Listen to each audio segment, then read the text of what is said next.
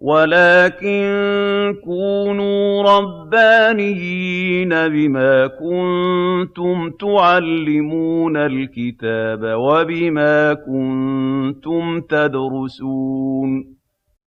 شيخ العمود وأهل العلم أحياء إحياء علوم الدين مع الشيخ أنس السلطان المحاضرة السادسة.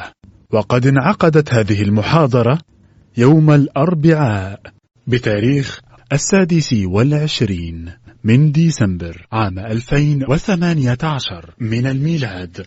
الموافق الثامن عشر من ربيع الثاني عام 1440 من الهجرة. بعد صلاة العشاء بمدرسة شيخ العمود بحي العباسية محافظة القاهرة. بسم الله الرحمن الرحيم. الحمد لله رب العالمين والصلاة والسلام على سيدنا رسول الله محمد الصادق الوعد الأمين وعلى آله وصحبه وسلم تسليما كثيرا طيبا مباركا فيه إلى يوم الدين.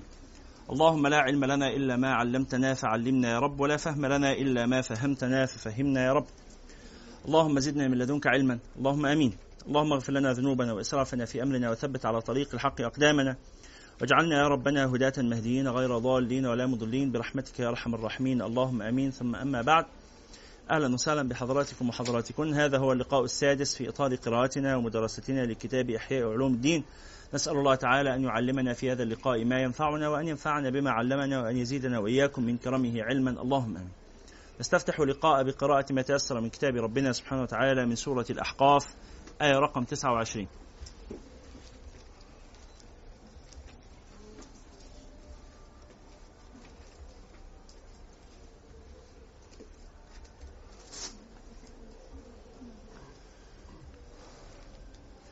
سورة الأحقاف آية رقم 29 صفحة رقم 506 على طبعة المدينة.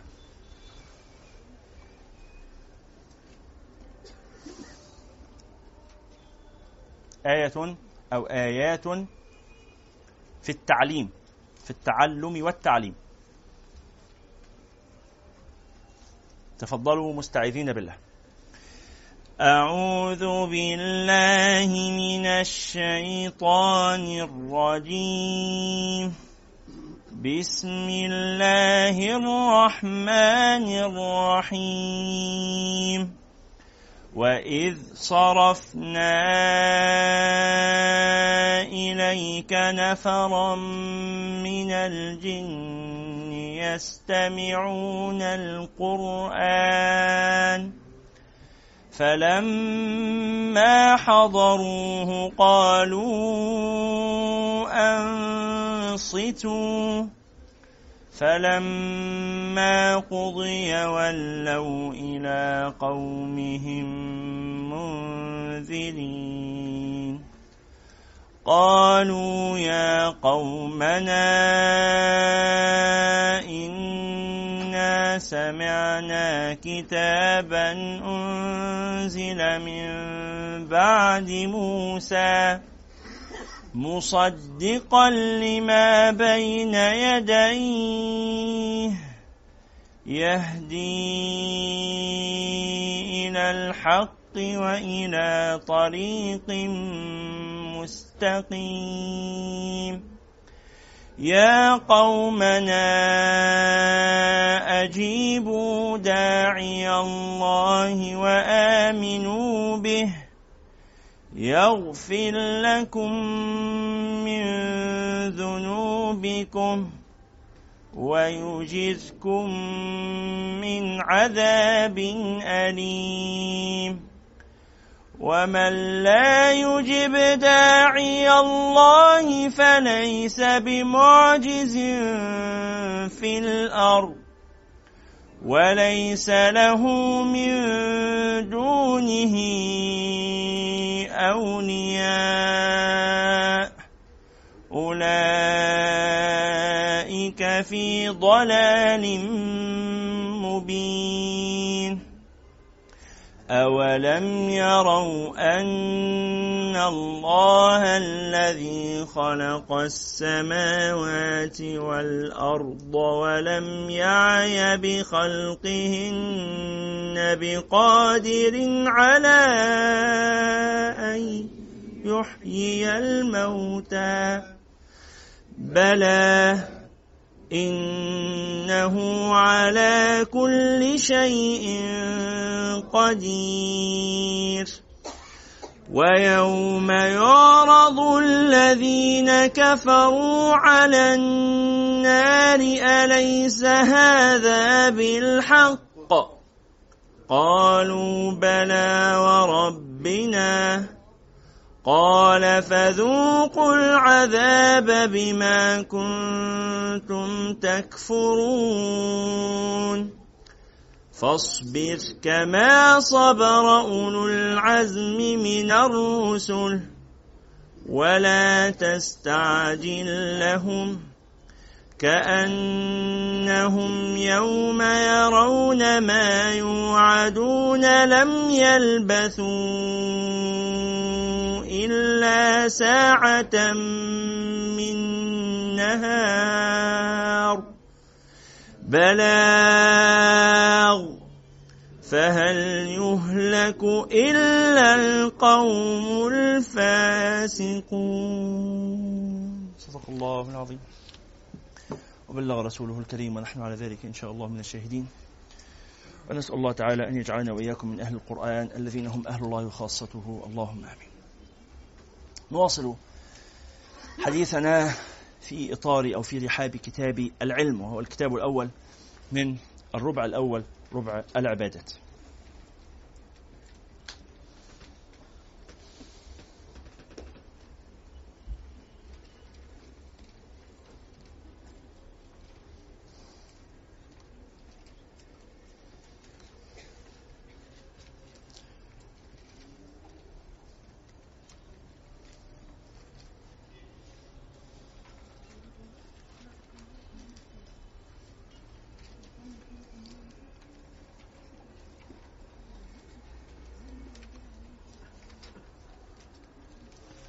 ما يزال الإمام الغزالي يحدثنا عن أقسام العلوم.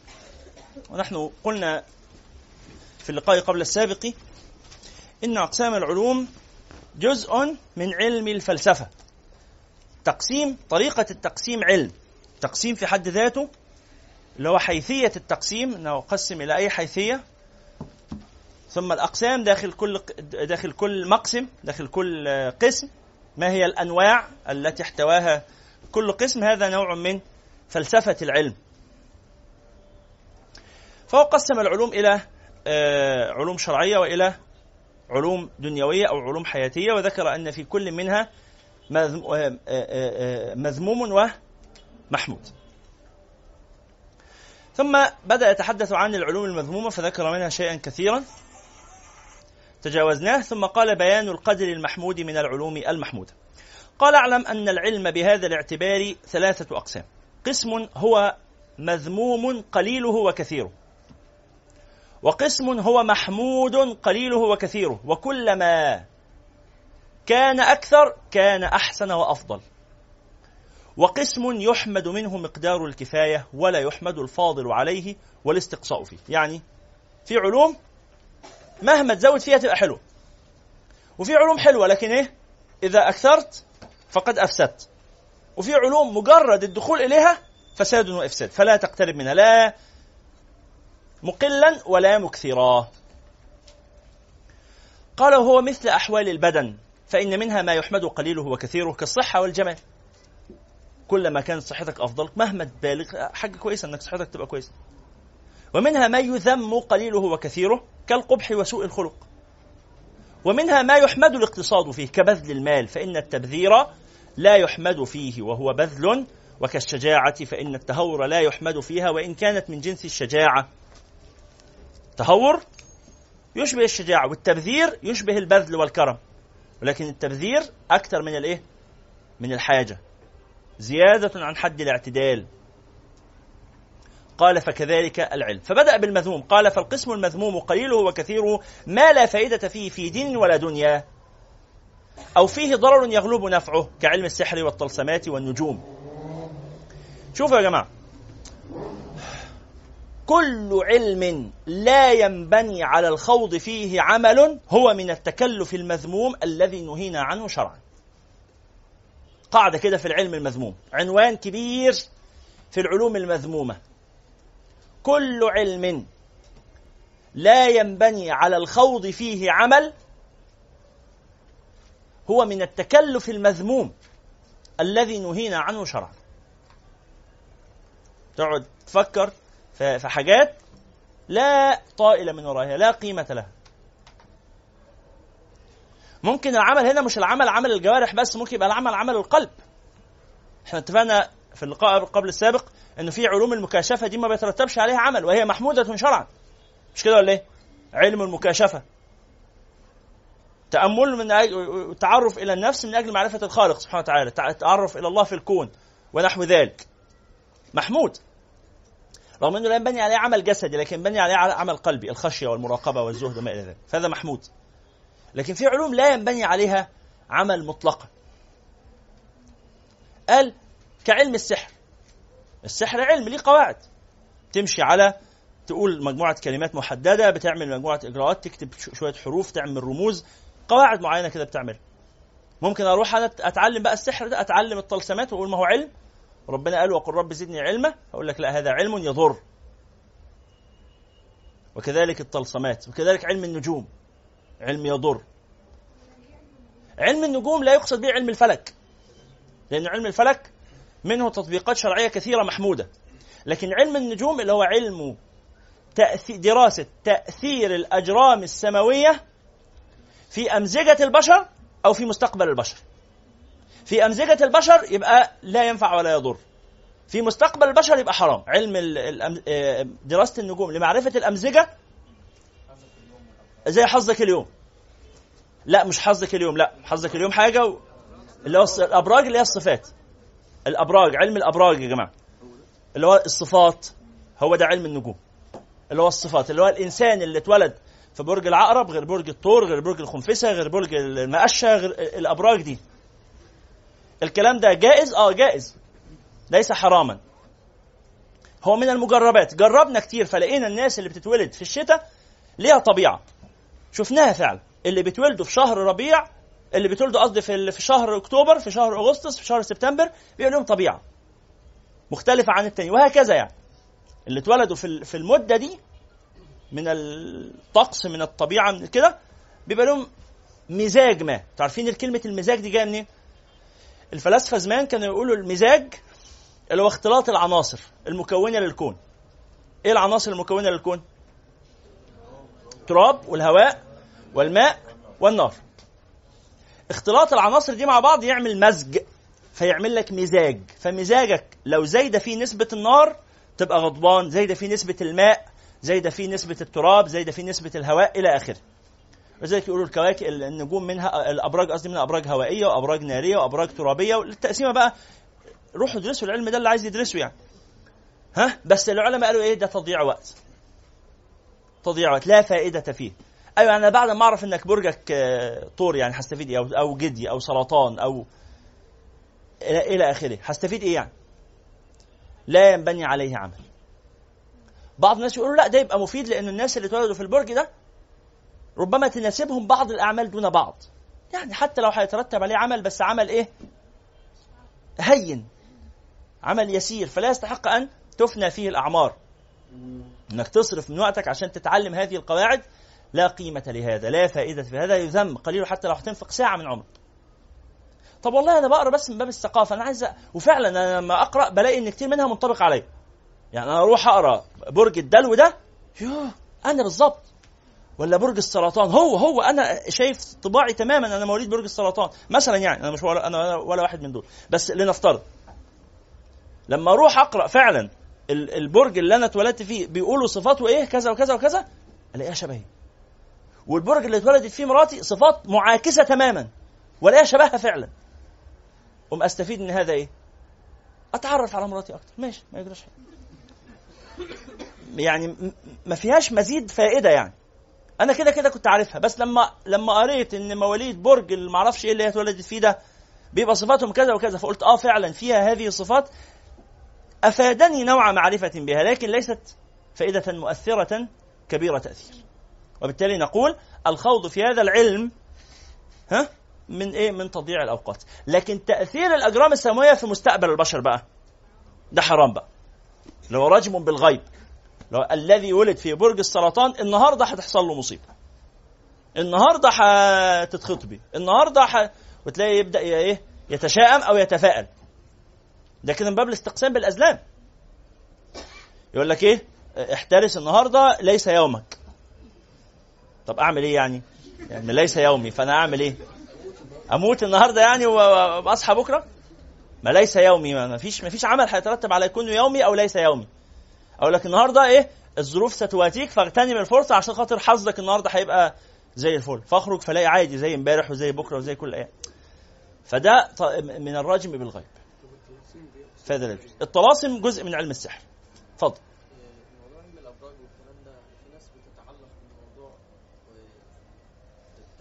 في ناس تتعلق بيه تعلق زيادة عن الحد اللي هو لا يا ماما أنا عمري ما وافق عليه ده طور يا ماما ده طور اتجوزه إزاي ده أنا دلو هيشربني يعني مش ممكن. خلاص؟ فبعض الناس تقيم حياتها أو آه، تقعدها على هذا الأمر. هذا لا يجوز.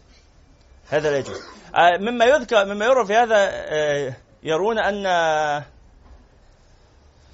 أن امرئ القيس لما قتل أبوه خرج يأخذ بثأر أبيه فذهب يستقسم بالأزلام.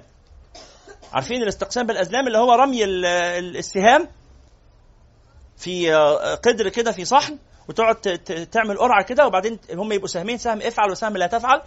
فلو طلع لك سهم افعل تسافر طلع لك سهم لا تفعل يبقى تقعد. وكانوا يعملوا البتاع دي قبل الحرب وقبل التجارة وقبل أي سفر عشان خاطر ياخدوا رأي الأصنام يعني. يروح يعمل يستقسم بهذه الأزلام عند الصنم عشان ياخد رأي الصنم. فراح عمل البتاع دي فطلع له إيه؟ إنه لا ما تروحش ما تحاربش. هو كان عايز يحارب فعملها تاني. فطلع له ما تحاربش. فعملها تالت فطلع له ما تحاربش. قام كسر الأزلام. وقال لو كان أبوك هو الذي قتل ما منعتني. قال له أما إنك صنم مسو قام شتمه. وراح قاتل وانتصر. وهذا يدل على أنهم كانوا يعني آه، مسألة الآلهة عندهم دي كانت يعني مجرد شكل كده أو ديكور أو حاجة ما كانش كلهم يوقرها التوقير الواجب. قال لو كان أباك والذي قتل ما عوقتني فالشاهد هؤلاء الذين يعني يجعلون لها قدرا كبيرا ومكانا عظيما في حياتهم مخطئون خطأ عظيما. لكن اللي بيقروها على سبيل التعارف كده اللي هو معرفة الشخصيات وبتاع على سبيل الاستئناس نقول هذا لا بأس به لكن يحترس وياخد باله إنه ما يخلطوش بمسألة المستقبل لأن علم الغيب عند الله وما يخليش حياته كلها مبنية على هذا الأمر. نعم. سؤال آخر.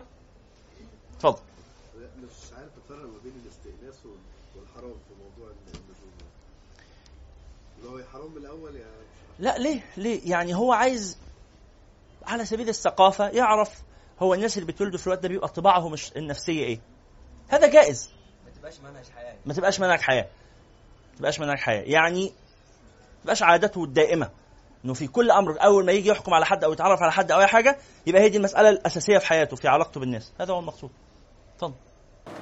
هو هو كنت عايز أقول إن هو يعني السايكولوجيست اللي هو علماء النفس قالوا إن ده علم زائد اللي هو التنبؤ بالشخصيات بناء على الزمن أو الموعد اللي ولدوا فيه. نعم. وعملوا تجارب على ده. يعني جابوا ناس وقالوا لهم ادوهم ورقة بقائمة الصفات وقالوا ده صفات برجك وأغلبهم 99% اخر نعم. صفات وطلع ده ما كانش صفات برجه ولا نعم. حاجة وده كان صفات جميل.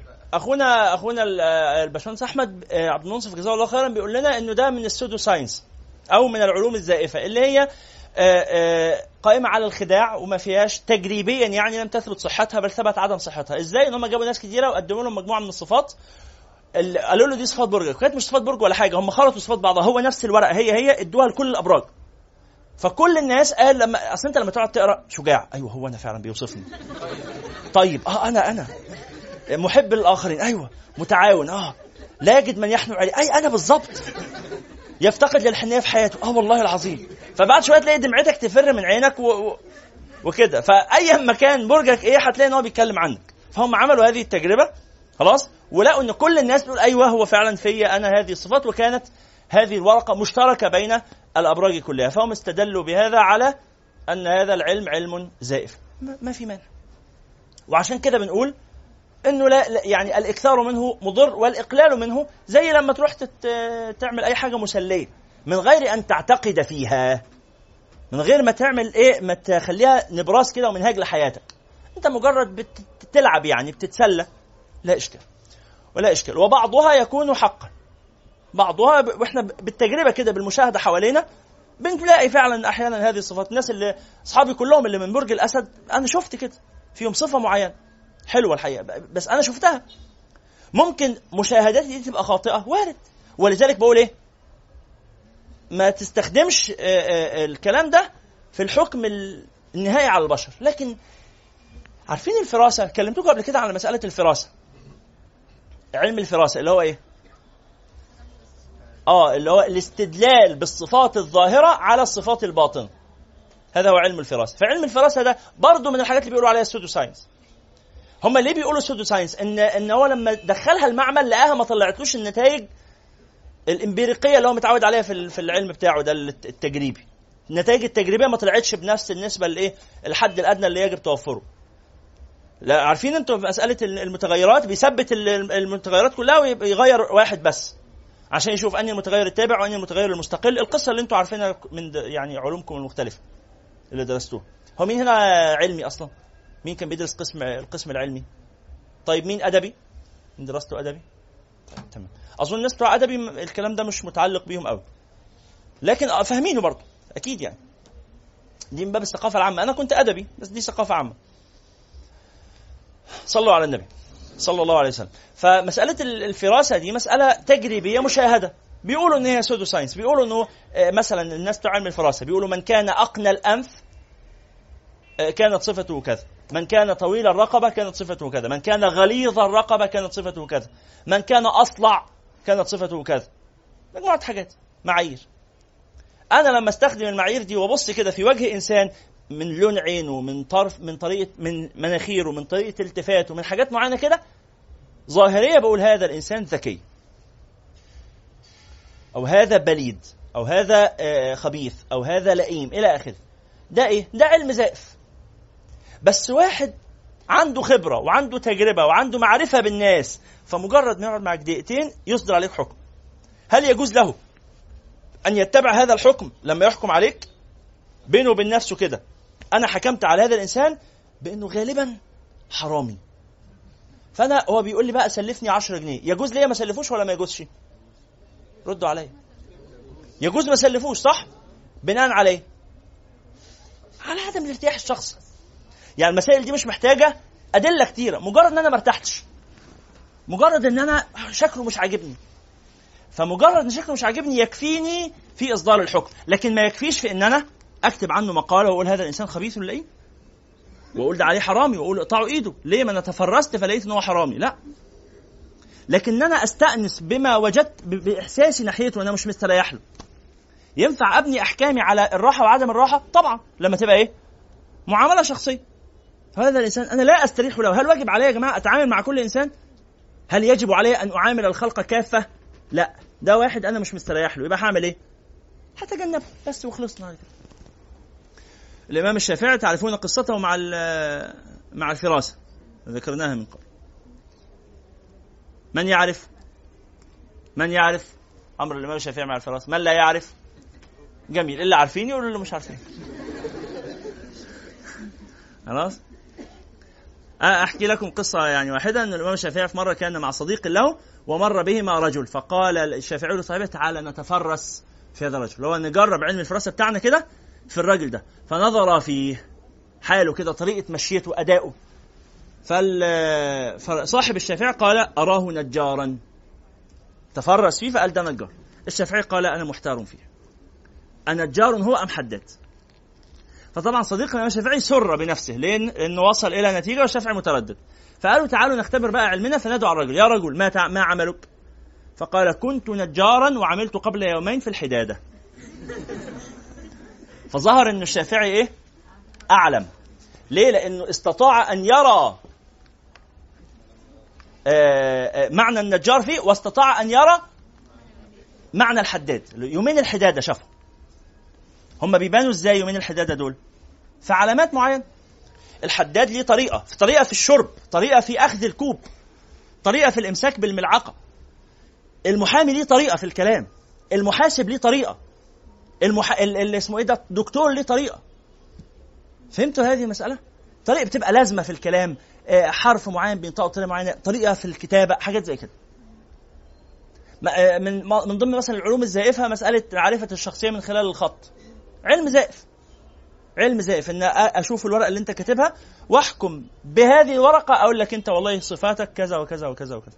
هذا علم زائف. متفق بين العلماء على إنه علم زائف. ولكن بالتجربة رأينا أنه أحيانا فعلا تكتب رقعة أمام إنسان فينظر الإنسان في رقعتك فيستدل ببعض الأشياء فيها على صفات فيك. وعلى علاقة معينة ليك مع بعض الناس في حياتك. فهمتم هذا؟ أنا جربت هذا. جربت هذا مع أستاذة لي. وكانت يعني آه، لها خبرة ولها تجربة مع هذه المسألة معرفة الشخصيات بالكتابه فقالت لي أعطيني ورقة أو كراسة كنت قد كتبتها. فأعطيتها كراسة فيها قصص قديمة عندي. فأبقتها عندها اسبوعا. ثم كتبت لي أحد عشر صفة. قالت لي عندك مشكلة مع أمك. أنت ترى ترى صفة معينة فيها تنتقدها فيها. هذه الصفة هي كذا. كتبتها لي. وهي لا تعرف أمي.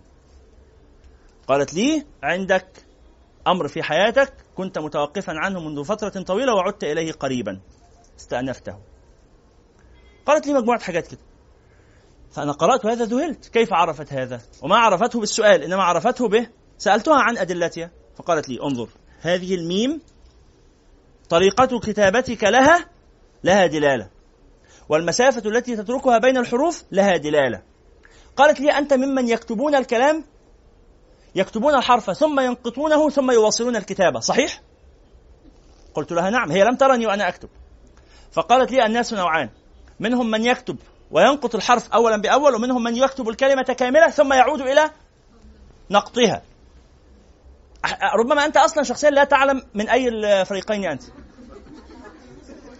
يعني لا تعرف إلا إذا جربت. أنا ما كنت أعرف ساعتها جربت أكتب كده أملتني جملة فيها نقاط. فلقيتني لما بدات أكتب إيه؟ أكتب الحرف ثم أنقطه ثم أواصل الكتاب. تقول هؤلاء الناس لهم نمط. لهم عادة في حياتهم في مواعيدهم في سلوكهم في شخصيات في, في طريقة تعاملهم مع الخلق. ليهم نمط. بخلاف نمط الآخرين اللي هم بيعملوا إيه؟ يكتب الكلمة إلى آخرها ثم يعود فينقطها. بل وبعض الناس يكتب الجملة إلى آخرها ثم يعود فينقط السطر كاملا. هذا تفاجأت به؟ إنه يكتب أربع خمس كلمات من غير نقاط. ثم يعود فإيه؟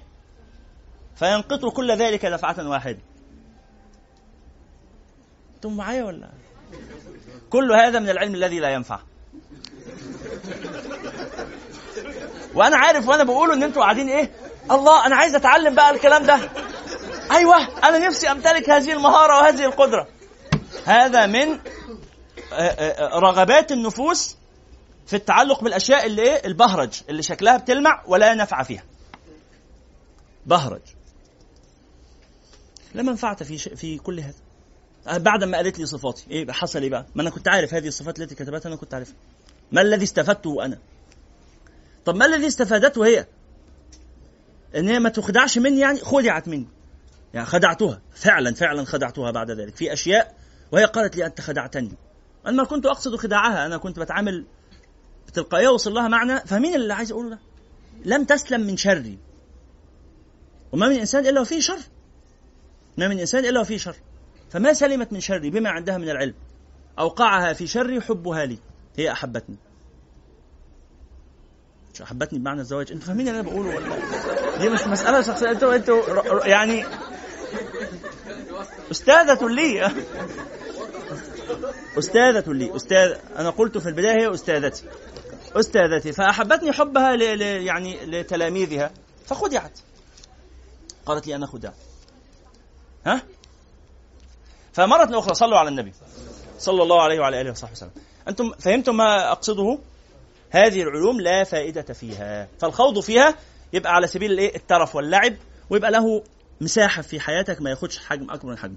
زي الرجل الذي ذهب عند هارون الرشيد فقال يعني لقد صنعت شيئا عجيبا وأمسك بإبرة وضعها في الأرض ثم ابتعد ثلاثة أذرع ثم أمسك بإبرة أخرى فألقاها فدخلت من خرتي ثقب يعني الإبرة الأولى وخرجت من الناحية الأخرى. فالناس اللي واقفين كلهم بقى إيه؟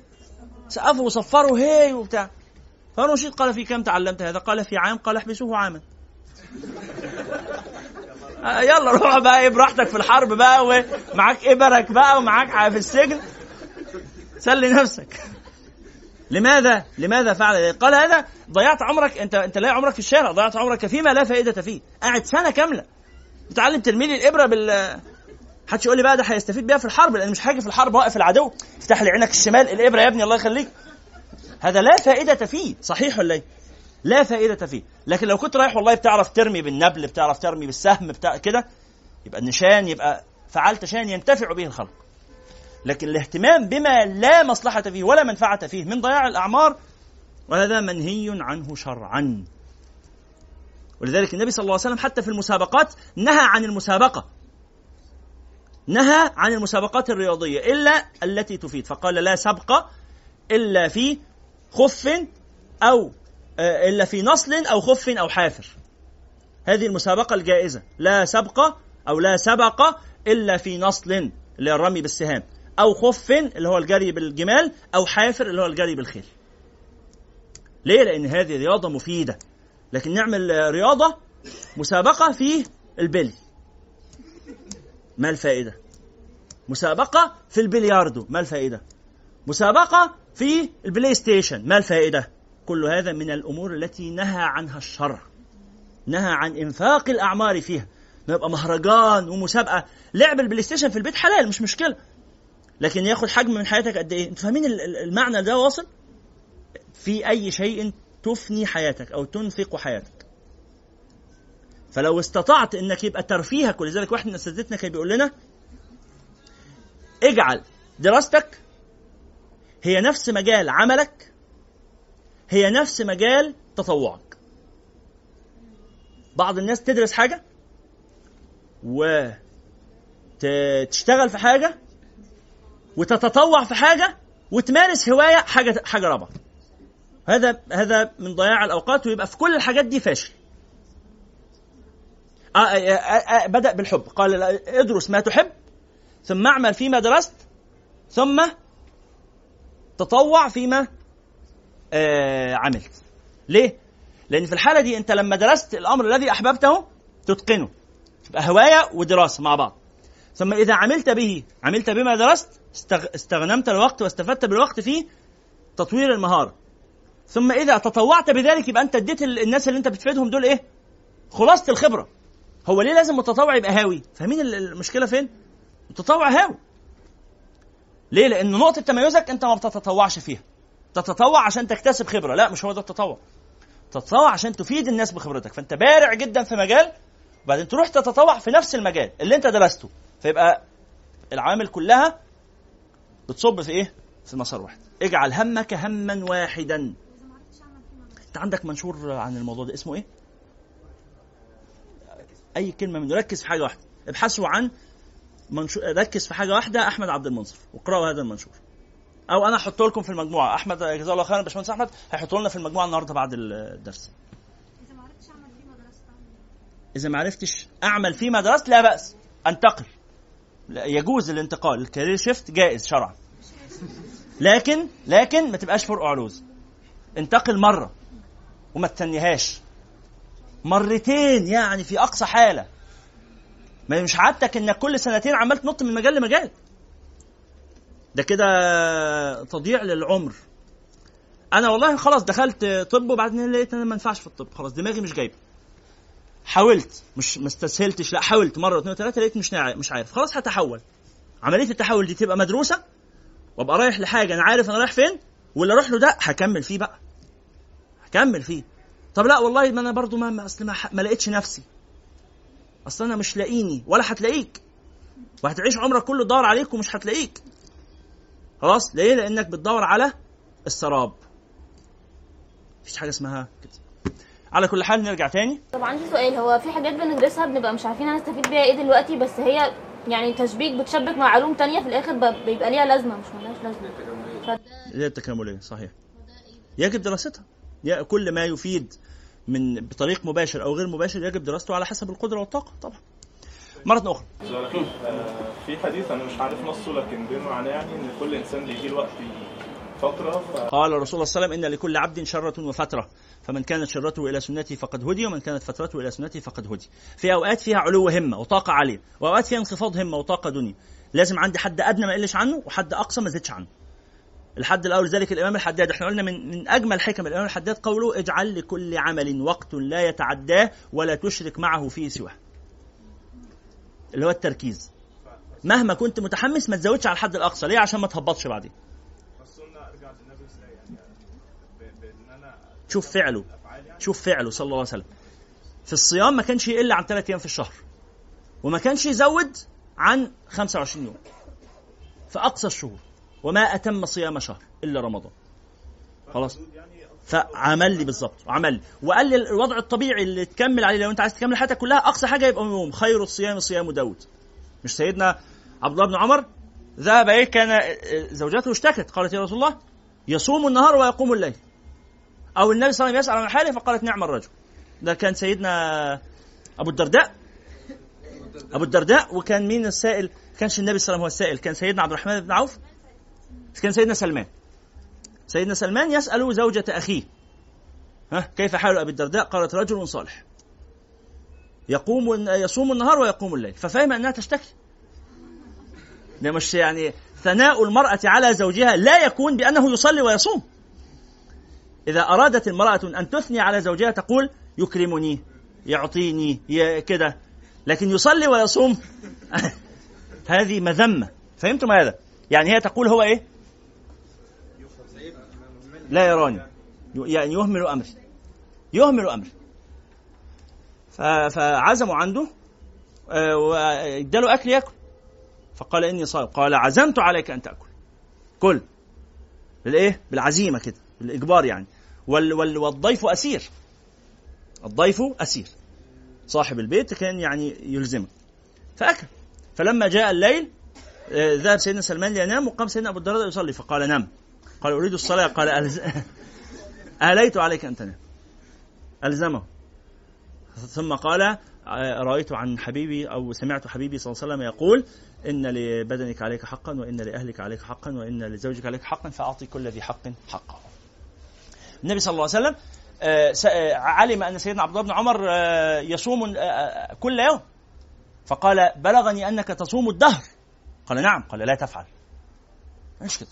صم من كل شهر ثلاثة أيام. ثلاثة أيام بس. فنزله من كام؟ من 30 إلى ثلاثة. قال له ثلاثة ده العشر الحد الأدنى. فامشي عليه. الحد الأدنى لل... للصديقين للصالحين للأبرار للكده فقال يا رسول الله إني أطيق أكثر من ذلك. عايز أكثر. قال ف... فالاثنين والخميس من كل أسبوع. فكده علي معاه من ثلاثة إلى ثمانية. ثمانية. يومين في الأسبوع. قال رسول الله إني أطيق أكثر من ذلك.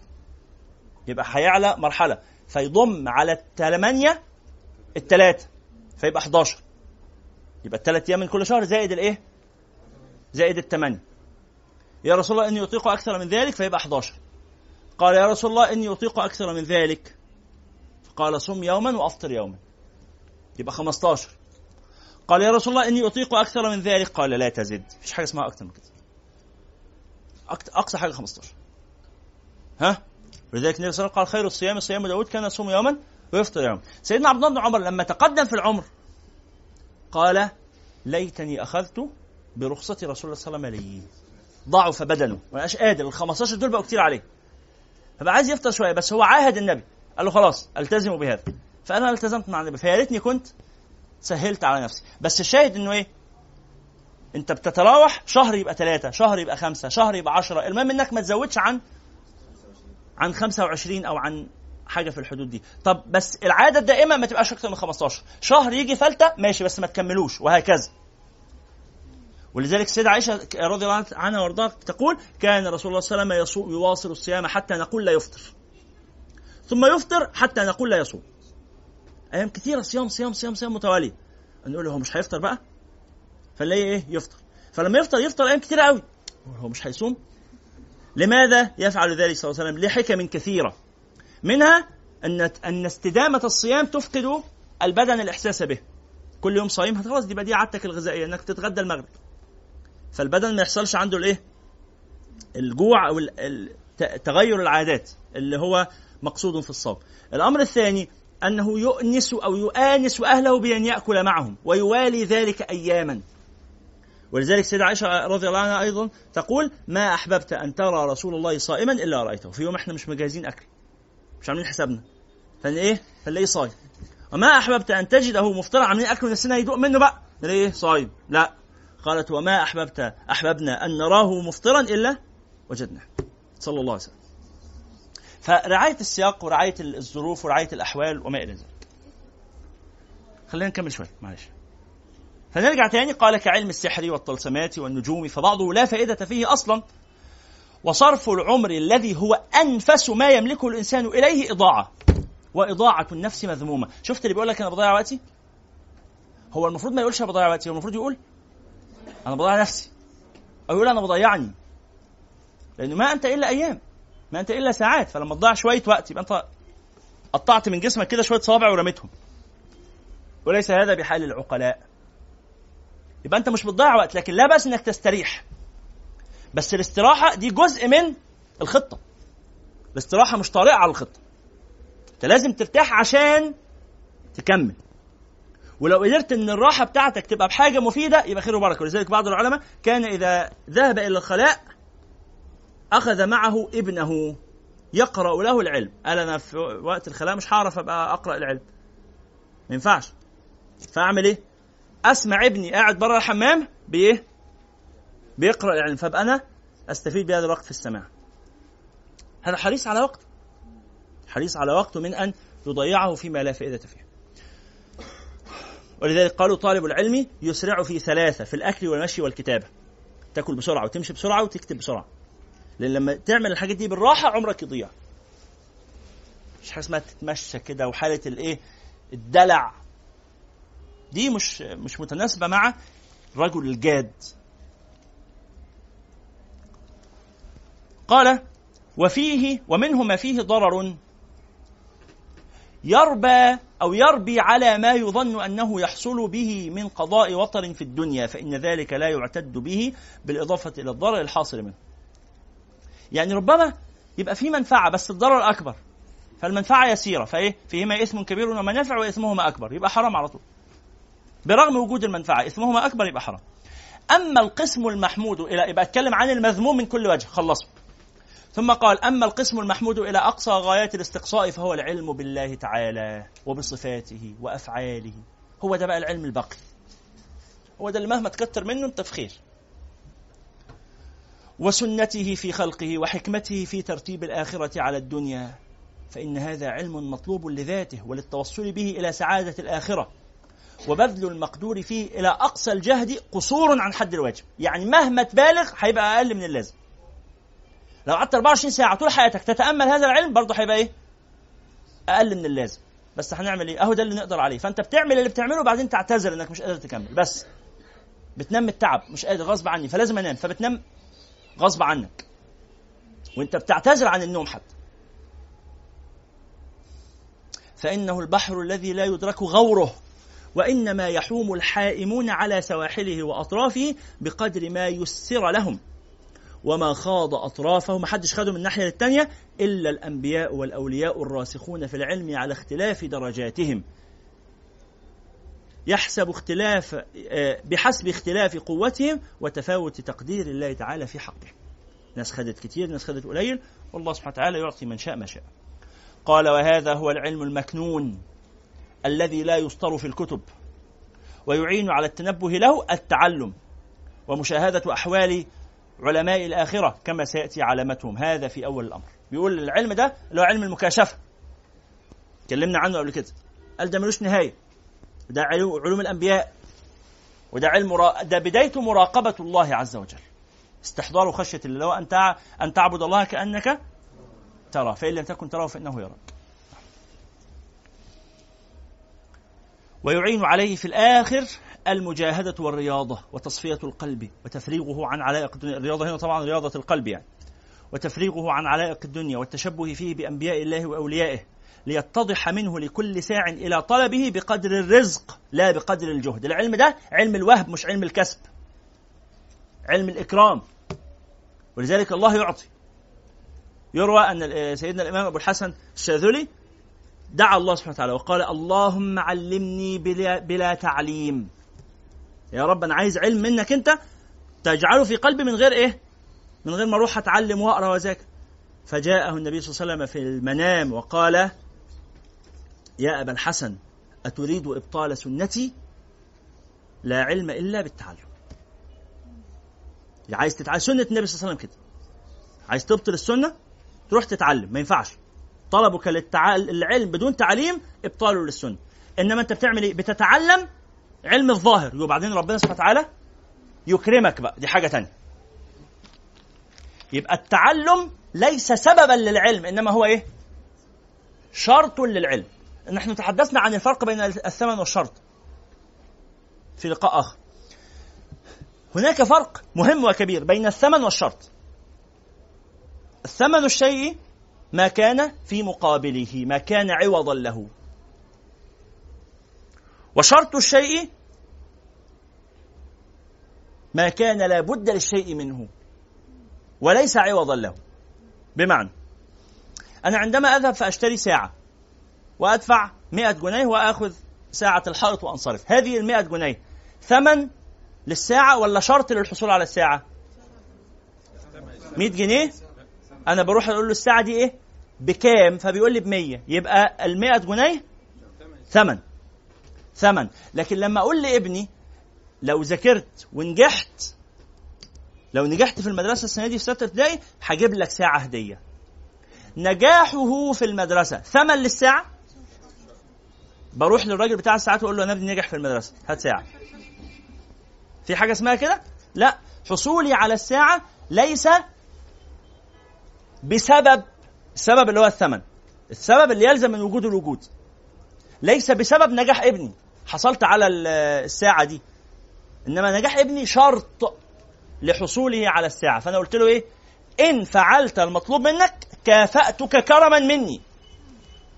الثمن هيبقى بناء على الشرط. الثمن مختلف. الثمن مختلف خالص عن الشرط. ما يأتي بعد الشرط يكون تفضلا. أنا والله إيه؟ هقول لك والله أنا هقدم منحة وفي شروط للحصول على المنحة. أنا رايح أدرس في هارفارد في كامبريدج في أي جامعة من الجامعات المرموقة عالميا دي. فلاقي الجامعة بتقول لي إيه؟ علشان ندي لك scholarship لازم تكون في ال TOEFL جايب كذا. مش بيقولوا كده؟ صح يا عم شيخ. يقول لي في ال TOEFL جايب كذا ويكون مستواك في في البتاع ده في ال البتاع اسمها إيه ال G لا ال G ال GPA؟ خلاص لازم يكون مستواك في ال math كذا وفي الم... شوية معايير كده صح هو أنا لو معايا كل المعايير دي هل ده بيزود في خزنة الجامعة حاجة؟ يعني أنا استأهلت واستكملت كل الشروط هم استفادوا حاجة؟ يبقى استكمالي للشروط ثمن للدراسة ولا شرط للدراسة؟ شرط للدراسة، أمال إيه ثمن الدراسة؟ 20000 دولار تدفعهم في الترم لو أنت قادر. بس لأنك مش قادر تدفع الثمن اللي هو 20000 دولار فبتروح لحاجة ثانية اسمها الايه؟ المنحة والمنحة لها شرط. فإذا انت معاك الشروط كلها بتروح تقول لهم أنا يجب عليكم تديله المنحة؟ ولا لما بيدوا لك المنحة بتحس إن هم متفضلين؟ أنتوا معايا ولا إيه يا جماعة؟ ولله تعالى المثل الأعلى. ربنا سبحانه وتعالى قال لك سأدخلك الجنة. إن أنت صمت وصليت وتصدقت وشوية حاجات. هو أنت لما تعمل الحاجات دي هذا يزيد في ملك الله شيئا؟ ولا حاجة يبقى الله سبحانه وتعالى لم يستفد من عبادتك شيئا. إنما إيه؟ شرط لك شرط قال لك لما تعمل الحاجات دي سأكرمك بمحض الكرم وادي لك الجنة. ادفع ثمنها. ما تقدرش تدفع ثمنها. غالي عليك جدا. غالي عليك. فربنا ما كلفكش بدفع الثمن. قال لك بس طبق الشروط وأنا هديها لك هديه فكذلك العلم علم المكاشفة ده. علم المكاشفة ده ما تقدرش توصل ولذلك النبوة مهما اجتهدت في العبادة ممكن تبقى نبي؟ ها إيه رأيكم؟ واحد اجتهد اجتهادا شديدا في عبادة الله سبحانه وتعالى. هل ممكن يتوصل إلى النبوة؟ ابدا. لماذا؟ نبوه وهبية مش كسبية. وهب. الله سبحانه وتعالى يصطفي من الملائكة رسلا ومن الناس. يصطفي. محض اصطفاء. بس الاصطفاء ده ليه شروط؟ ياما ناس محققين الشروط وربنا ما اصطفاهمش. ليه؟ الله لا يسأل. ما يتقالوش لا يسأل عما يفعل. الله يصطفي. سبحانه وتعالى له الخيرة. ما كان لهم الخيرة. الله يخلق ما يشاء ويختار. مش كده؟ فالله سبحانه وتعالى يصطفي بعض الناس اللي اتعلموا عملوا الشرط يقوم إيه؟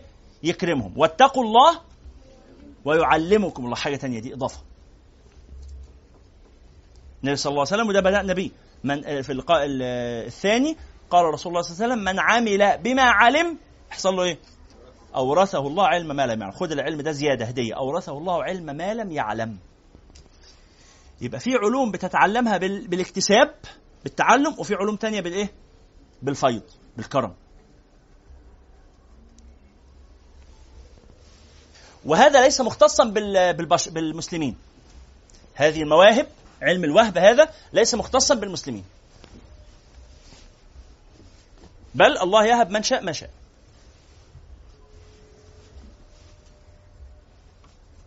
ليه؟ لما مسألة الاختراعات مثلا. مسألة الاختراعات. الاختراعات بيبقى عبارة عن إيه؟ تركيب مجموعة علوم أو معلومات سابقة مع بعضها من أجل صنع وظيفة جديدة أو آلة جديدة أو حاجة جديدة. الحاجة الجديدة دي جات لك فكرتها منين؟ إلهام. كلا نمد هؤلاء وهؤلاء من عطاء ربك وما كان عطاء ربك محظورا انظر كيف فضلنا بعضهم على بعض وللآخرة أكبر درجات وأكبر تفضيلا. فالله سبحانه وتعالى يوزع الأرزاق يخلي ده ذكي يخلي ده غبي هنعمل إيه؟ ولذلك الذكاء مش ميزة والغباء مش مش مشكلة عادي. بل والله سبحانه وتعالى النبي صلى الله عليه وسلم يقول أكثر أهل الجنة البله. أكثر أهل الجنة البله البلهاء يعني الناس اللي إيه؟ عقولها على قدها. إمكانياتها ضعيفة و... والله سبحانه وتعالى ما بيعاملناش بال... بال... بالميزان ده كده يعني. لا غلابة الله يكرمهم. لكن الذكي الله يكل إلى ذكائه ومش كل الأذكياء هيستخدموا ذكائهم صح. الذكاء العقلي ده زي القدرة البدنية. هو الناس بتوع أبطال العالم في كمال الأجسام دول اللي جسمه متفصل معمول فيه 500 ألف عضلة. عارفينهم دول اللي بيبقوا شكلهم مخيف دول. هل دي كده بالضرورة هذا إنسان مميز؟ ولا ممكن يبقى عنده هذه الملكات البدنية ومع ذلك هو إيه؟ مرذول. أنتوا معايا ولا لأ؟ دي ميزة. لكن في قاعدة بتقول المزية لا تعني الأفضلية. المزية لا تعني الأفضلية. يعني إيه المزية لا تعني الأفضلية؟ يعني مش معنى إنك مكتسب لهذه الميزة؟ إنك عندك هذه الميزة مش معناه إنك أفضل من غيرك. لا. ان ممكن غيرك محروم من هذه الميزة لكن عنده مجموعة مميزات أخرى. بمجموع مميزاته الاخرى يبقى أفضل منك. فأنت أميز منه لكنه أفضل منك. أنت أميز منه في حيثية فدي اسمها مزية. أميز منه في النقطة دي مزية لكنها لا تساوي ولا تعني الأفضلية. خلاص؟ ولذلك كان سيدنا عمر بن الخطاب كان إذا رأى رجلا غبيا يقول سبحان الله خالق هذا وخالق عمرو بن العاص واحد لا إله إلا هو. الدنيا دي والله العظيم أنا بتعجب. الدنيا دي نفس الإله سبحانه وتعالى. خلق هذا الغبي هنعمل إمكانياته في واحد عقله فعلا ضعيف. يعني تقعد تشرح له المسألة. آه مش كده؟ مش ده؟ مش مش مش في ناس زي كده في الدنيا؟ لا نسخر منهم ضعفاء. ضعفاء. زي ما في ناس كده يجي إيه يشيل حاجة يلاقيها ضعيفة كده يلاقيها تقيلة عليه فهو ضعيف. في ناس كده بيغمى عليهم. وفي ناس صحتهم على قدهم. في ناس بيكحوا. في ناس بيجي لهم برد من أقل حاجة. في ناس بيناموا كتير. مش مش دي كلها أعراض. في ناس بيعرقوا جامد. وفي ناس بيتعبوا من المشي. وفي ناس بيجي لهم حساسية على صدرهم. وفي ناس عينيهم نظرهم ضعيف بيلبسوا نظارات. وفي ناس رجلهم بتوجعهم مثلا من الوقفة الكتير مش في حاجات مش الظواهر دي كلها ظواهر الضعف البشري دي موجودة حوالينا؟ لما أشوف بقى إنسان بيلبس نظارة ده معناه إنه مرذول في الناس؟ عنده ضعف عنده نقطة ضعف. بس ربما عنده. فكونك يعني صحيح النظر إلى جواره لا يعني إنك أفضل منه. صح ولا إيه؟ أهو أنا ما بلبسش نظارة أهو. هل ده معناه إن أنا أحسن من أحمد؟ مستحيل. بأي وجه من الوجوه مستحيل أبقى أحسن من أحمد. مستحيل. أنا عارف أنا بقول لك الوضع. فاخترت أحمد أنا عارف. مستحيل رغم إن أنا هو بشوف أحسن منه. فأنا عندي مزيه لكنها لا تساوي الأفضلية. هو أحسن مني قطعا. بس هو أحسن مني إيه بمجموع ما عنده أكرمه الله تعالى به من الصفات. حتى ولو كان أقل مني في إيه؟ في نقطة معينة اسمها نقطة النظر ان أنا بلبسش نظارة وهو بيلبس نظارة. صليتوا على النبي؟ صلى الله عليه وعلى آله. بنرجع تاني. علم المكاشفة ده علم الإكرام بس الإكرام لابد له من شرط وشرطه التعلم. قال ويعين عليه في الآخر المجاهدة والرياضة وتصفية القلب وتفريغه عن علائق الدنيا والتشبه فيه بأنبياء الله وأوليائه ليتضح منه لكل ساع إلى طلبه بقدر الرزق لا بقدر الجهد. بقدر الرزق اللي هو الكرم لا بقدر الجهد مش بالاستحقاق. مفيش في استحقاق مفيش في العلاقة مع الله سبحانه وتعالى حقي. مفيش في العلاقة مع الله أنا هاخد. لا لا العلاقة مع الله كرم. من أولها وآخرها وكل حاجة فيها كرم. والجهد ده بس إيه؟ لتحقيق الشرط. والذين جاهدوا فينا لنهدينهم سبلنا فالهداية من الله امال المجاهدة بس عشان طلب الهداية. يا رب اهديني. بجاهد أهو بقول يا رب اهديني. فالمجاهدة مفتاح الهداية ولا مفتاح لها يعني للهداية سواها سوى المجاهدة. يبقى خلصنا العلوم. المذمومة من كل وجه والعلوم الإيه؟ المحمودة من كل وجه. قال وأما العلوم التي لا يحمد منها إلا مقدار مخصوص فهي العلوم التي أوردناها في فروض الكفايات. فإن في كل علم منها اقتصارا هو الأقل واقتصادا هو الوسط واستقصاء.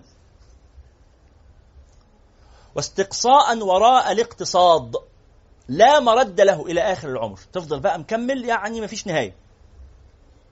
فكن أحد رجلين إما مشغولا بنفسك أو متفرغا إلى غيرك بعد الفراغ من نفسك. يبقى في فروض أعيان وفروض كفايات. ما ينفعش تشتغل بفروض الكفايات قبل إيه؟ إتمام فروض الأعيان. الواجب عليك أنت في خاصة نفسك. كملته فكر في غيرك. لكن أنت لسه حالك عارفين في الطائرة كده بيقولوا لنا نصائح آه لما ينزل يقول لك ماسك النجاة لو في حالة خطر لا تهتم بإنك تلبس الماسك لابنك أو لأي حد قاعد جنبك إلا بعد ما أنت تلبسه الأول. ليه؟ لأن الذي لا يستطيع مساعدة نفسه عاجز عن مساعدة غيره.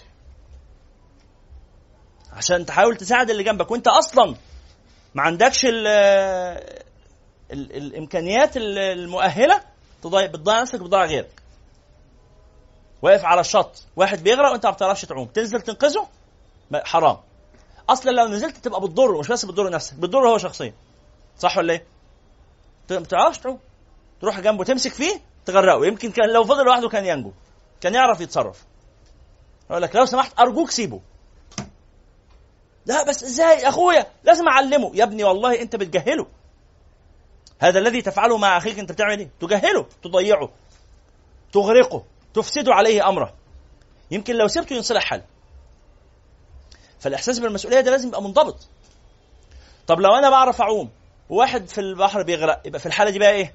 هو بيغرق. أنزل أنقذه؟ برضه لا. طب أنا بعرف أعوم. آه بس هل معايا دورة إنقاذ؟ هل كل واحد بيعرف يعوم يعرف ينقذ؟ يبقى أنا ممكن أكون بعرف أعوم وهو بيغرق وما ينفعش أنزل أنقذه رغم إني بعرف أعوم. ليه؟ لأن التعليم الإنقاذ ده ليه مهارة خاصة. دي مهارة إضافية. ممكن هو يغرقني. أنا بعرف أعوم أهو بس لو مسكت فيه هيغرقني. مش هعرف أنقذه. يبقى حرام بتضيع نفسك لأنه أول حاجة في الإنقاذ أنتوا عارفين مثلا اللي بينقذ ده أول حاجة بيعملها بيدخل بيضرب اللي بيغرق. معقول؟ تضربه؟ حرام عليك يا مجرم. قلبك ما فيهوش رحمة؟ لا في رحمة. ومن الرحمة أن يضربه. بيضربوا على دماغه من ورا كده في حتة معينة بيتعلموها ضربة معينة عشان يغمى عليه. بيعمل كده ليه؟ هذا من الرحمة. فقسى ليزدجروا. ومن يكن راحما فليقسو أحيانا على من يرحمي لازم تخبطوا الخبط عشان يغمى عليه عشان إيه ما يبقاش فيه مقاومة. يقوم ينيموا على ظهره ويسحبوا لأنه غصب عن الغريق ده غصب عنه هيفضل إيه؟ يفلفص ويقاوم ويغرق ويغرقك.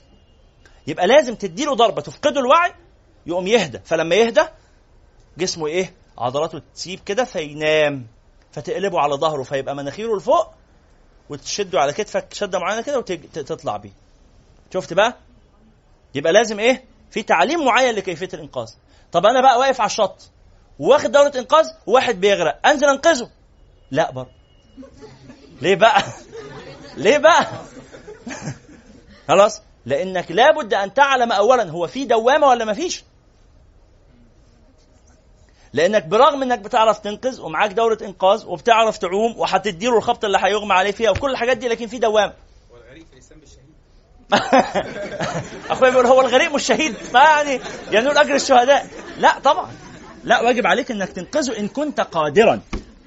إن كنت قادرا يجب أن تنقذه. لكن مسألة القدرة دي إحنا بن إيه؟ بنقف كتير قوي إحنا بنقيسها لأنه بعض الناس أنا بقول لك أهو أنت بتعرف تنقذه وكل حاجة لكن في دوامه فيبقى لازم تدخل بسفينة. ما ينفعش تدخل بإيه؟ بنفسك. بطولك كده ما ينفعش تدخل بسفينة. أو ترمي له طوق. وانت واقف على الشط ارمي طوق بحبل. وانت تفضل واقف. لأنه ال- ال- الدوامة مش هتسحب الطوق مش تسحب الحبل. ماشي كده؟ لكن تسحب جسمك انت. أو لو دخلت تدخل وانت لابس طوق مربوط بحبل. نفس المسألة. تدخل بسفينة إلى آخره. لما تبقى بقى واقف على الشط وبتعرف تعوم ومعاك دورة إنقاذ ومعاك سفينة أو ما معكش بس اتأكدت إن مفيش دوامة. وفي واحد بيغرق. تدخل بقى تنقذه؟ أيوه بقى. أنت اتعودت على لأ. أنت خلاص لازم يبقى في لأ في الموضوع. ادخل بقى. يمكن مضايقني في حاجة؟ لا ادخل انقذه الوجه اللي حتى لو مضايقك هتاخد فيه ثواب. ادخل انقذه. لكن تجرؤك على محاولة إنقاذه قبل أن تعلم بهذه الشروط يبقى إيه؟ تهور وقذف بنفسك في الهلكة. قذف بنفسك في الهلكة. فنفس المسألة. واحد جنبي ما عندوش علم وأنا عندي علم. هو إن كانش صحيح البصر اللي زيي يساعد ضعيف البصر اللي زيك. يبقى على الدنيا السلام. عارفين المسألة دي؟ بتاعت الشيخ حسني. خلاص. أنت عندك قدر من العلم وهو ما عندوش تقعد تعلمه. لا. ليه؟ لأنه مش بس إنك تع... عندك معلومة إنك ينفع تعلمها. ده أنت لازم تكون اخذت المعلومة من جوانبها كافة. طب والله ده أنا على ما أعرف المسألة دي خلاف فيها ولذلك الامام الغزالي هيكلمنا في باب مهم جدا باب الأمر بالمعروف والنهي عن المنكر هيكلمنا عن شروط الأمر بالمعروف والنهي عن المنكر. قال من شروطه العلم بمواطن الإجماع. عشان أنت ممكن تكون رايح تنكر عليه حاجة تبقى أصلا محل خلاف. مثال مثال بسيط جدا في الصلاة. واقفين نصلي واحد واقف في الصلاة واقف جنبي فارد إيديه جنبه. واقف فارد إيديه كده. أروح أنبهه وأقول له أنت بتعمل غلط لازم تحط اليمنى على اليسرى على السطر. أنبهه ولا منبهوش ها؟ واحد حاطط اليمنى على اليسرى تحت السره كده. حاطط ايده عند سره تحت سرته. إيه رايكم انبهه ولا اسيبه ها؟ مساله فيها خلاف. اللي أنتوا كلكم بتعملوه اللي هو مذهبنا. إحنا في مصر شافعية. فبنعمل إيه؟ اليمنى على اليسرى على الصدر ماشي ده المذهب الشافعي. إحنا ما نعرفش ان هو المذهب الشافعي. إحنا أهالينا علمونا الدين هو ده الدين وخلاص ماشي. إحنا بالنسبة لنا في مصر الدين بالنسبة لنا هو المذهب الشافعي. ما يجراش حاجة. بس في مذهب الإمام أبو حنيفة وفي مذهب الإمام أحمد بن حنبل اليمنى على اليسرى تحت السره هتقول لي يعني طب هو النبي عمل إيه؟ أقول لك مروي عن النبي صلى الله عليه وسلم الحاجتين. صلى الله عليه وسلم. اختلاف روايات. اليمنى على اليسرى تحت السره ومذهب الإمام مالك إرسال اليدين. حطهم جنبك. ما تحطش إيديك أصلا لأن ده كده نوع من العبث. هو قال كده. ورغم إنه وصل ما تقولش ما يمكن ما عرفش الحديث. لا عرفه. يعني الحديث اللي أنت عرفته هو مع الإمام مالك ابن أنس إمام دار الهجرة. المتوفى 179 هجري اللي كان عايش في مدينة النبي اللي شاف أبناء الصحابة وأحفاد الصحابة. ما وصلوش الحديث ووصل لحضرتك من خلال جوجل. يعني ما برضه من نقل الكلام يعني. لا وصل للإمام مالك. وصل له بس يعني كان عنده فيه شرح مختلف عن شرح حضرتك. أنا عارف إن حضرتك شارح ومفسر وجليل وكل حاجة وفقيه وعالم. أنا مقدر بس يعني مسألة فيها خلاف. فيبقى إيه؟ المسائل الخلافية دي لا إنكار فيها. يبقى قبل ما تنكر تعرف مواضع الإيه؟ الإجماع. طب بس ده كده هيخليني أسكت خالص. أنا كده مش هتكلم. أيوه يا ريت. إيه المشكلة يعني؟ ما, ما, ما تبقى حاجة كويسة إنك تسكت يعني. ها؟ تسكت وتنكفئ على نفسك عشان تتعلم. تقول لي بس أنا برغم إن أنا مستواي العلمي ضعيف لكن أنا عايش في بيئة الناس اللي حواليا كلهم إيه؟ حالهم أقل مني. أنا مش قاعد مع ناس علماء منهم شافعية وحنفية ومالكية وحنابلة. أنا عارف الناس اللي حواليا في الشغل ولا اللي في في السكن ولا اللي في المنطقة دي ناس يعني مش شيخ في حتة تانية. فأنا أعمل معاهم إيه؟ ما علمهمش لا طبعا. أنا عندي هنا مسؤولية. بس لما أنقل لهم العلم هنقله هنقله بالتأدب كده فأقول والله يا جماعة في حدود اللي أنا اتعلمته كذا كذا كذا كذا. فممكن تروحوا تسألوا أو تروحوا تتعلموا. فإيه؟ تنور لهم بس الطريق. لهم والله أنا أنا سمعت إن الموضوع ده احتمال يبقى غلط. معلوماتي إنه غلط. عايزين تتأكدوا أنا ما درستش الموضوع من كل جانب بس أنا بنبهكم بس إن في مشكلة. روحوا عالجوها بقى في دار الإفتاء اسألوا حد بتثقوا فيه روحوا اتعلموا حاجة تخصكم. أنا عملت اللي عليا وقلت لكم إن أنا في حدود اللي عرفته اللي أنتوا بتعملوه ده كده. فهمتوا المسألة دي؟ يبقى أنا ما بقولكش اسكت لأن برضه ما ينفعش تبقى عايش في مجتمع الناس اللي حواليك لا تحسن قراءة الفاتحة وتقول لا لما اتعلم الأول فتلاقي نفسك تقضي حياتك كلها قاعد تتعلم ولا ينتفع الناس منك في شيء. لازم يبقى في نفع وإفادة بس تقدر بقدرها. نرجع تاني. هيدخل بقى على العلوم قال فكن أحد رجلين إما مشغولا بنفسك وإما متفرغا إلى غيرك بعد الفراغ من نفسك. وإياك أن تنشغل بما يصلح غيرك قبل إصلاح نفسك. فإن كنت المشغول بنفسك أنت لسه في مرحلة إنك إيه؟ تاخد العلم عشانك أنت عشان تشتغل بيه عشان تصلح فيه حالك. إن كنت في هذا الحال فلا تشتغل إلا بالعلم الذي هو فرض عينك بحسب ما يقتضيه حالك. ركز رتب أولوياتك.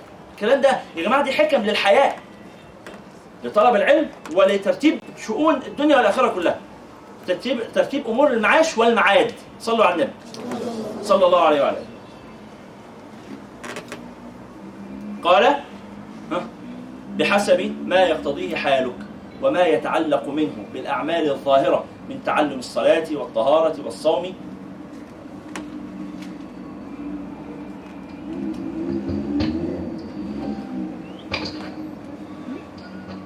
هو السماعة كانت شغالة من الأول؟ لا. كانت شغاله أنا صوتي كان واصل ورا كانت شغالة؟ طيب دلوقتي بقت شغالة أفضل. الصوت مسموع كويس ورا كده؟ ولا مزعج؟ الأول كان أحسن. الأول كنت أنا معلي صوتي. تمام. قال وما يتعلق منه بالأعمال الظاهرة من تعلم الصلاة والطهارة والصوم وغير ذلك يبقى دي شؤونك اللي انت هتعمله. إحنا قلنا قاعدة في العلم العيني في الفرض العيني. إيه هي؟ علوم فرض العين كل ما وجب عمله وجب؟ صحيح ولا؟ كل ما وجب عمله وجب علمه. اللي هتعمله لازم تتعلم. وإنما الأهم الذي أهمه الكل الذي أهمله الكل علم صفات القلب.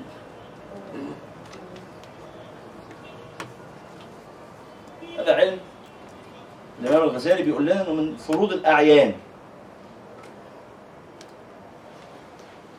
وإنما الأهم الذي أهمله الكل علم صفات القلب. فرض عين. وما يحمد منها وما يذم. صفاتك القلبية دي منها حاجات محمودة ومنها مذمومة إذ لا ينفك بشر عن الصفات المذمومة. ما تحسنش بقى الظن بنفسك وتقول إيه؟ لا ده أنا الحمد لله ما عنديش منك آه عندك. كلنا عندنا. لا يخلو إنسان من هذا. لا ينفك بشر عن الصفات المذمومة من الحرص والحسد والرياء والكبر والعجب وأخواتها. وجميع ذلك مهلكات.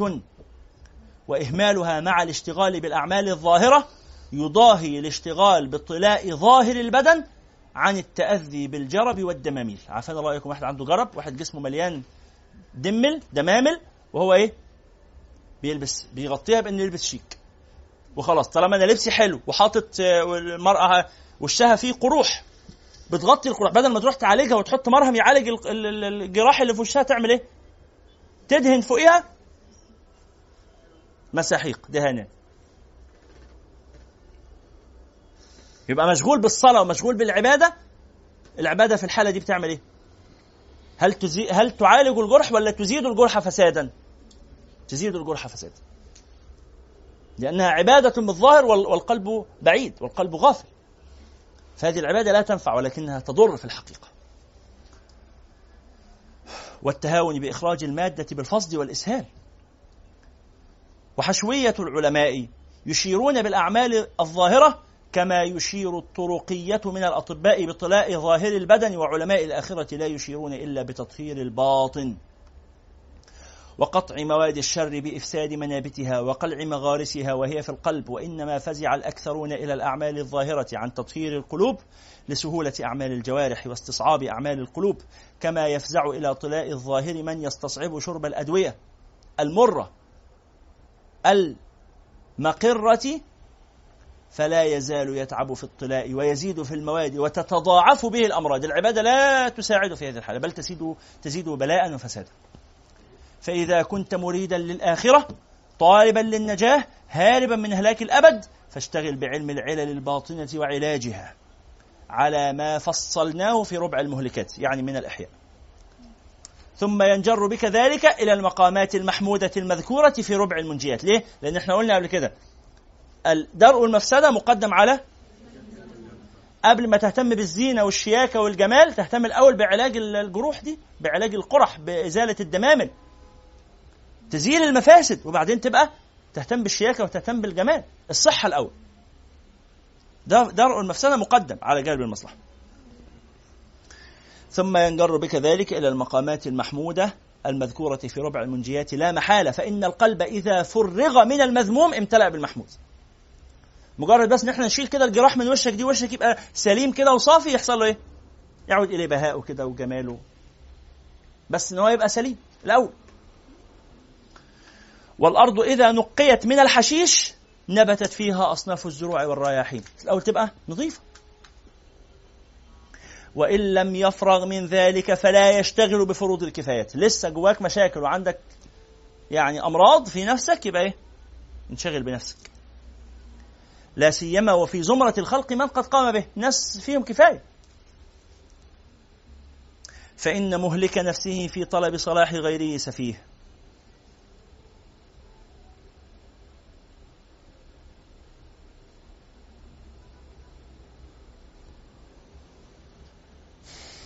صدق. صدق. نسأل الله السلامة.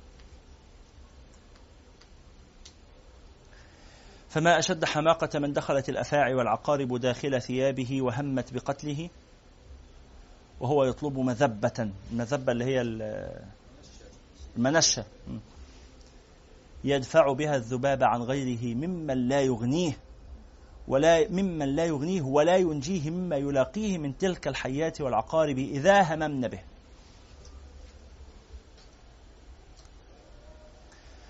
وإذا تفرغت من نفسك وتطهيرها قدرت على ترك ظاهر الإثم وباطنه.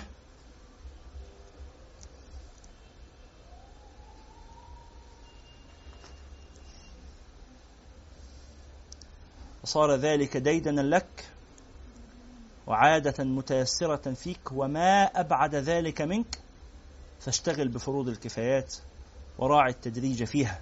فابتدئ بكتاب الله تعالى ثم بسنة رسول الله صلى الله عليه وسلم ثم بعلم التفسير وسائر علوم القرآن من علم الناسخ والمنسوخ والمفصول والموصول والمحكم والمتشابه. وكذلك في السنة ثم اشتغل بالفروع وهو علم المذهب من علم الفقه دون الخلاف. ثم بأصول الفقه وهكذا إلى بقية العلوم على ما يتسع له العمر ويساعد فيه الوقت. ولا تستغرق عمرك في فن واحد منها طالبا للاستقصاء. فإن العلم كثير والعمر قليل. وهذه العلوم آلات ومقدمات وليست مطلوبة لعينها بل لغيرها. ولذلك الإمام الشافعي يقول لا ينال العلم كلا أحد. لا ينال العلم كلا أحد. لا ولو حاوله ألف سنة. إنما العلم عميق بحره فخذوا من كل شيء أحسنه. لن تستطيع أن تتعلم كل العلم. ولذلك قيل من عنده كل العلم؟ قالوا كل الناس. من عنده كل العلم؟ قالوا كل الناس. يعني كل الناس؟ مش كل واحد لوحده عنده كل العلم. إنما كل الناس يعني كل واحد عنده حتة. فإذا جمعت ما عند كل الناس أصبح هذا هو كل العلم. وهل يستطيع إنسان أن يجمع كل ما عند الناس من العلم؟ مستحيل. وبالتالي بتعرف الكليات وبعدين تدخل للجزئيات. إحنا كنا قلنا قبل كده العلم خريطة. زي خريطة العالم كده. بتعرف في حد في إنسان في الدنيا يقدر يعرف كل شارع وكل حارة في كل حتة في العالم؟ مش ده مستحيل. ده مستحيل. لكن أنت بتعرف إيه؟ القارات. معرفة إجمالية كده. وبعدين تعرف الدول. معرفة عامة. بعدين تعرف شوية مدن على قد ما تقدر. وبعدين المدينة بقى اللي انت عايش فيها بتعرف بقى ان هي بتنقسم إلى أحياء كذا وكذا وعلاقتها ببعضها. وبعدين الحي اللي انت عايش جواه تعرف بقى ان في مربعات سكنية. بعد المربع اللي انت جواه تعرف عمارتك وعمارتك دي تعرف الأدوار اللي فيها وبعدين تعرف شقتك. وجوه الشقة تعرف الأوض. وجوه الأوضة تعرف الإدراج وما يحتوي كل درج. والورقة اللي جوه كل درج مكتوب فيها إيه؟ خلاص؟ ما تقدرش تعرف بقى كل درج في العالم مكتوب فيه؟ فمشكلة الإنسان إن هو لما كل ما يشوف علم يعجبه يحصل له إيه؟ شبه الحالة اللي كانت عندنا كده في أول اللقاء وإحنا بنتكلم عن علم آه، معرفة الشخصيات بالخط كده.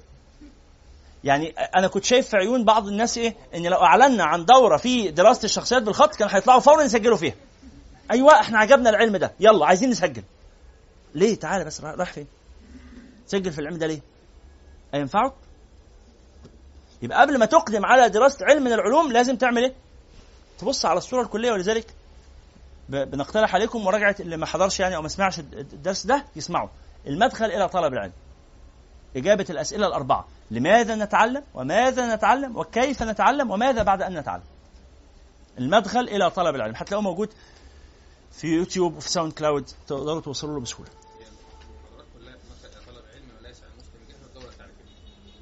دول ثلاث حاجات. والثلاثه يعني ربما يكون فيهم إفادة. المدخل إلى طلب العلم وما لا يسعى المسلم جهله والدوره التعريفيه بالترتيب كده دي ترتيب الأولويات بتاعتي. أول حاجة المدخل. بعدين المدخل يعني أربع أو خمس ساعات حاجة في الحدود. دي ثلاث محاضرات كل محاضرة ساعتين. أو كل محاضرة ساعة ونص. وما لا يسع آه، 11 محاضرة ما لا يسع المسلم جهله. وبعدين الدوره التعريفيه الثلاثه دول يعملوا إيه؟ يرتبوا الذهن. أنا بس أعرف إن في آسيا وأفريقيا وأوروبا. وأمريكا وأستراليا. القارات القارات الكبيرة كده. قبل ما أدخل في التفاصيل وأتوه جواها إن أقعد أوريك بقى الورقة اللي في الدرج دي مكتوب جواها إيه؟ ما هتوه مني.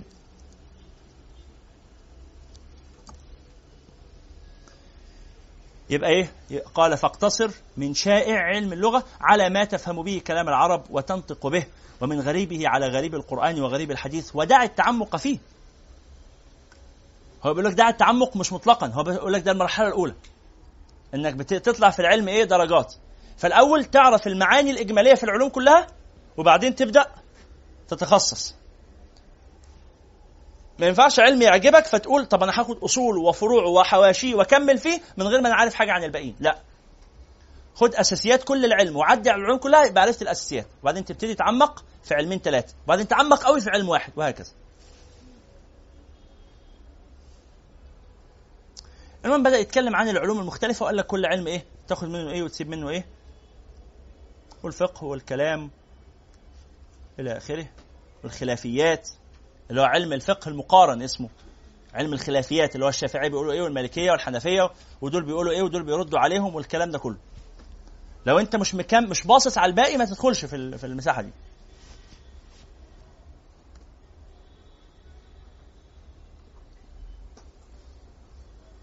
عنده مجموعة مقارنات يعني من الجيد ان حضراتكم تبقوا تلقوا نظرة عليها ثم قال في الباب الرابع من أبواب كتاب العلم في في سبب إقبال الخلق على علم الخلاف وتفصيل آفات المناظرة والجدل وشروط إباحتها. في مشكلة علمية صلوا على النبي. بيقولوا انه داء العلم الكبر. داء العلم الكبر. ده يعني زي نقول إيه من الآثار الجانبية، أي حاجة لها آثار جانبية. كل مهنة أنا كنت كلمتكم عن الفراسه من شوية. كل مهنة بيبقى ليها طباع. اللي مشتغل بالمهنة دي صح مش قلنا الفراسه في الدرس ده ولا في درس تاني في الدرس ده. فكل شغلانة بيبقى ليها طباع. فمثلا من الآثار الجانبية لشغلانة المحامي إيه؟ كثرة الكلام وسوء الظن بالخلق. المحامي سيء الظن غالبا. ليه؟ شاف كتير. شاف كتير من ناس شكلهم كويس وحقيقتهم بت- بتبان في المحاكم. كتر خيرك جزاك الله خير. الله يحفظك شكلهم كويس وحقيقتهم بتبان. فهو تلاقيه متشكك كده ومرتاب. آفة. المحاسب عنده آفة تانية. الدكتور وكل واحد ليه آفة. فإيه آفة بقى اللي بيشتغل بالعلم الأكاديمي الكبر؟ ليه؟ لأنه ببساطة بيلاقي نفسه بيتكلم في حاجات اللي حواليه مش فاهمينها. فبيبص كده الناس اللي حواليه يا بهايم. اللي هو انت لو لو بت... يعني تبقى قاعد تقرا كده وبعدين سمع أمك بره بتزغط دكر البط. فيجي لك إحساس ناحية أمك دي إن هي إيه؟ فاهمين؟ جهلة. بس رغم إن الجهلة دي هي اللي يعني ربتك وعلمتك لكن أنت برضو غصب عنك كده يجي لك إحساس إنه أبوك مثلا الفلاح أو العامل البسيط أو أو حتى الموظف البسيط. مش لازم يعني ممكن يبقى دكتور بس تقول إيه؟ والله ده دكتور لكن على قده. ده دكتور ارزاقي لكن أنا أكاديمي ده أنا كملت ده أنا عندي من العلم ما ليس عنده. وتلاقي نفسك متقمص شخصية إيه؟ يا أبتي إني قد جاءني من العلم ما لم يأتك. فاتبعني أهدك صراطا سويا. واحد عمل كده مع أبوه.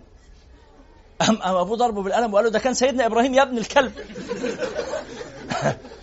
قال له يعني قال له اللي قال الكلمتين دول ده سيدنا إبراهيم مش أنت يعني ما, ما تعيش في الدور. أنت عيل فصل لسه أول امبارح بدأت تقرأ كتاب. ما يمنعش إنك ممكن تبقى أعلم من أبوك يعني ده وارد. ده وارد. لكن حتى ولو بقى عندك من العلم ما ليس عند أبيك. إيه؟ ليه الفضل عليك؟ ليه الفضل ولذلك انت لما تكون أستاذ جامعة وتقابل أستاذك اللي علمك ألف ب في حضانه مين عنده علم أكتر؟ انت ولا أستاذك بتاع ألف ب؟ انت طبعا الراجل ده معلوماته في الدنيا من ساعة ما انت سبته وهو لسه قاعد بيعلم العيال ألف ب. فمعلوماته في الدنيا ألف ب لكن ده لما تشوفه لازم تبوس إيده. لأنه لولا ألف ب اللي هو علمها لك ما كنتش هتفهم حاجة خالص ولا كنت بزمانك بقيت أستاذ جامعة. ولذلك تفضل تتأدب مع الناس ليها فضل. ليها فضل. لكن مشكلة العلم إنه ما فيهوش المساحة دي قوي. والعالم لو تواضع شوية للناس الجهلة اللي حواليه ما يعرفش يتواضع للعلماء. لأنه لما بيتواضع للجهلة وهو بيسميهم جهلة أنا قصد أستخدم المصطلح هو بيتواضع عليهم عشان يزداد رفعة. اللي هو بيقول لهم إيه؟ أنا متواضع. أنا أصلا بتعامل مع الدهماء والعامة من امثالكم رغم أنكم ما تستاهلوش. بس أنا لأني كريم الخلق. لاني كريم الخلق فمضطر هتعامل مع هصبر على الأوباش. هعمل إيه؟ لكن لما يبقى في حوار علمي مع الناس اللي قريبين من التخصص تلاقيه إيه؟ نفسه تعلى قوي. ليه نفسه تعلى؟ لأنه لما يتقارن معاهم احتمال حد يفضله عليهم. آه، يفضلهم عليه. فاهمين المسألة؟ فتبقى المنافسة حقيقية. تبقى المنافسة حقيقية. فتلاقيه أي علم ناس يعني يدفع الناس إلى إظهار التكبر على الناس علم مذموم. ولذلك النبي صلى الله عليه وعلى آله وصحبه وسلم يقول من تعلم العلم ليباهي به العلماء. قاعد في وسط العلماء كده بقى إيه؟ زي زيهم. أو ليماري به السفهاء. أقعد أجادل أهل السفه فإيه؟ أظهر في وسطهم. أو ليصرف به وجوه الناس إليه لم يرح رائحة الجنة. ما يشمش ريحة الجنة. من تعلم العلم ليماري به العلماء أو من تعلم العلم ليباهي به العلماء أو ليماري به السفهاء أو ليصرف به وجوه الناس إليه لم يرح رائحة الجنة نسأل الله السلامة والعافية. ففي آفة كده اسمها آفة الإيه؟ المناظرات الجدال. في ناس يا جماعة للأسف الشديد نجد حياتها كلها عايشة في صراع. وللأسف الظاهر دي بقينا نشوفها على السوشيال ميديا. اللي هي حالة الإيه؟ الجدال والصراع. وكل كام يوم هي حفلة. ترند. فلما يبقى في ترند تلاقي الناس إيه؟ تجتمع.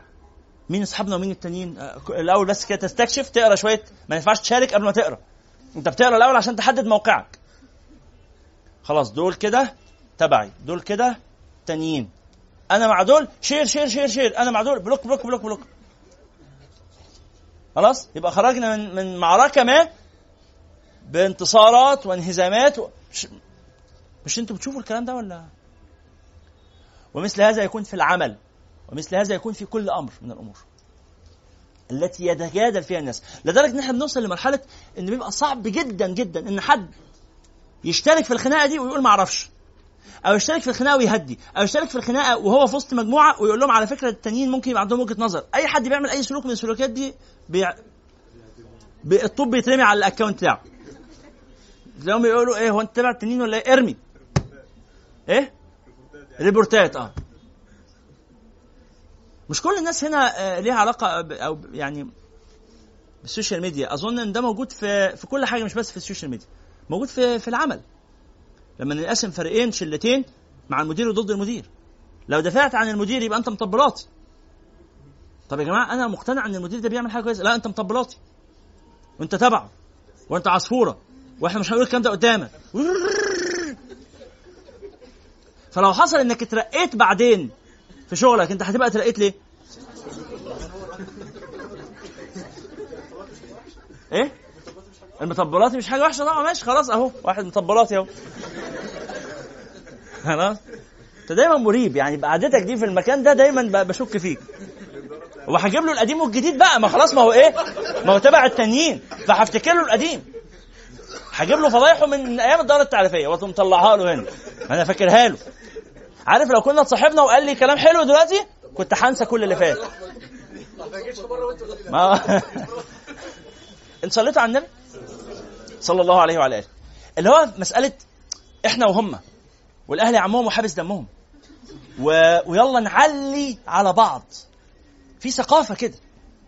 اللي هو إيه تقابل حد مثلا تقول له أنا تعبان قوي ما نمتش النهارده. يقول لك مش أكتر مني. يا ابني إحنا مش في مسابقة يا ابني. إحنا مش داخلين مسابقة مين ما نامش أكتر؟ يعني أنا تعبان تعاطف معايا. أنتوا بتتكلموا عن حد معين. ماشي. خلاص. أنا تعبان. انت ليه بتقول لي مش أكتر مني؟ يعني أنا ما قارنش نفسي بيك. أنا بقول لك أنا تعبان. بس كده. خلصت الجملة. فتقول لي إيه؟ معلشني يعني يعني ما طبطب عليا. قول لي صبرك الله قواك الله. معلش هي ظروف صعبة. لا بأس إنك تقول لي عن نفسك برضو من باب الإيه؟ المواساة. تقول له والله الحل مشترك. ما أغلبنا كده. للأسف والله الدنيا بقت ظروفنا صعب ماشي. من باب الإيه؟ المؤازرة والمعاونة. مش من باب المنافسة. اللي هو في في مثل مصري كده بيقول نحوا تصحوا نحوا تصحوا النح النح فعل يعني في العامية المصرية يطلق آه ويراد به الإكثار من الشكوى. يقول لك ده نحاح. نحاح يعني شكاي. يكثر الشكوى. فنحوا يعني أكثروا الشكوى لتصحوا بقصد إيه؟ تخزوا العين. تخزوا العين. نسأل الله السلامة والعافية. ما. الناس بتخاف. إحنا هنتكلم عن الحسد إن شاء الله. الناس بتخاف من الحسد بشكل مرضي. فبسبب الخوف من الحسد إيه؟ أنا عايش في بؤس وعايش في عذاب. وتلاقيه يسيء حتى الحديث عن رب العزة سبحانه وتعالى. يقول ده ما عنديش من النعم حاجة. وعمال ي... كل ما يقابل الخلق لا عندي أمراض وع... أعرف حد بيعلق شنطة الأدوية على باب الشقة. ده حد حقيقي. وهو راجل يعني مسكين امرأة هي. امرأة مسكينة الحقيقة. طيبة لكن بتخاف. عندها خوف فتعمل إيه؟ معلقة شنطة الأدوية على باب الشقة. ليه؟ من باب أي حد يخطر في باله يحسد يبص. بص بص شنطة الأدوية بتاعته بقى دي, دي عندهم أمراض الدنيا كلها. خلاص ما نحسدهمش. أختنا قررت تحسدهم وقالت عندهم فلوس كتير بيشتروا بيها أدوية. الله أكبر. الله أكبر. يعني في ناس برضو بيسلكوا. يعني ما إيه؟ حاول تزنقهم حي... هيلاقوا منفذ ويوصلوا لك. آه. الخلاصة. هؤلاء الذين يرفعون هذا الشعار نحوا تصحوا.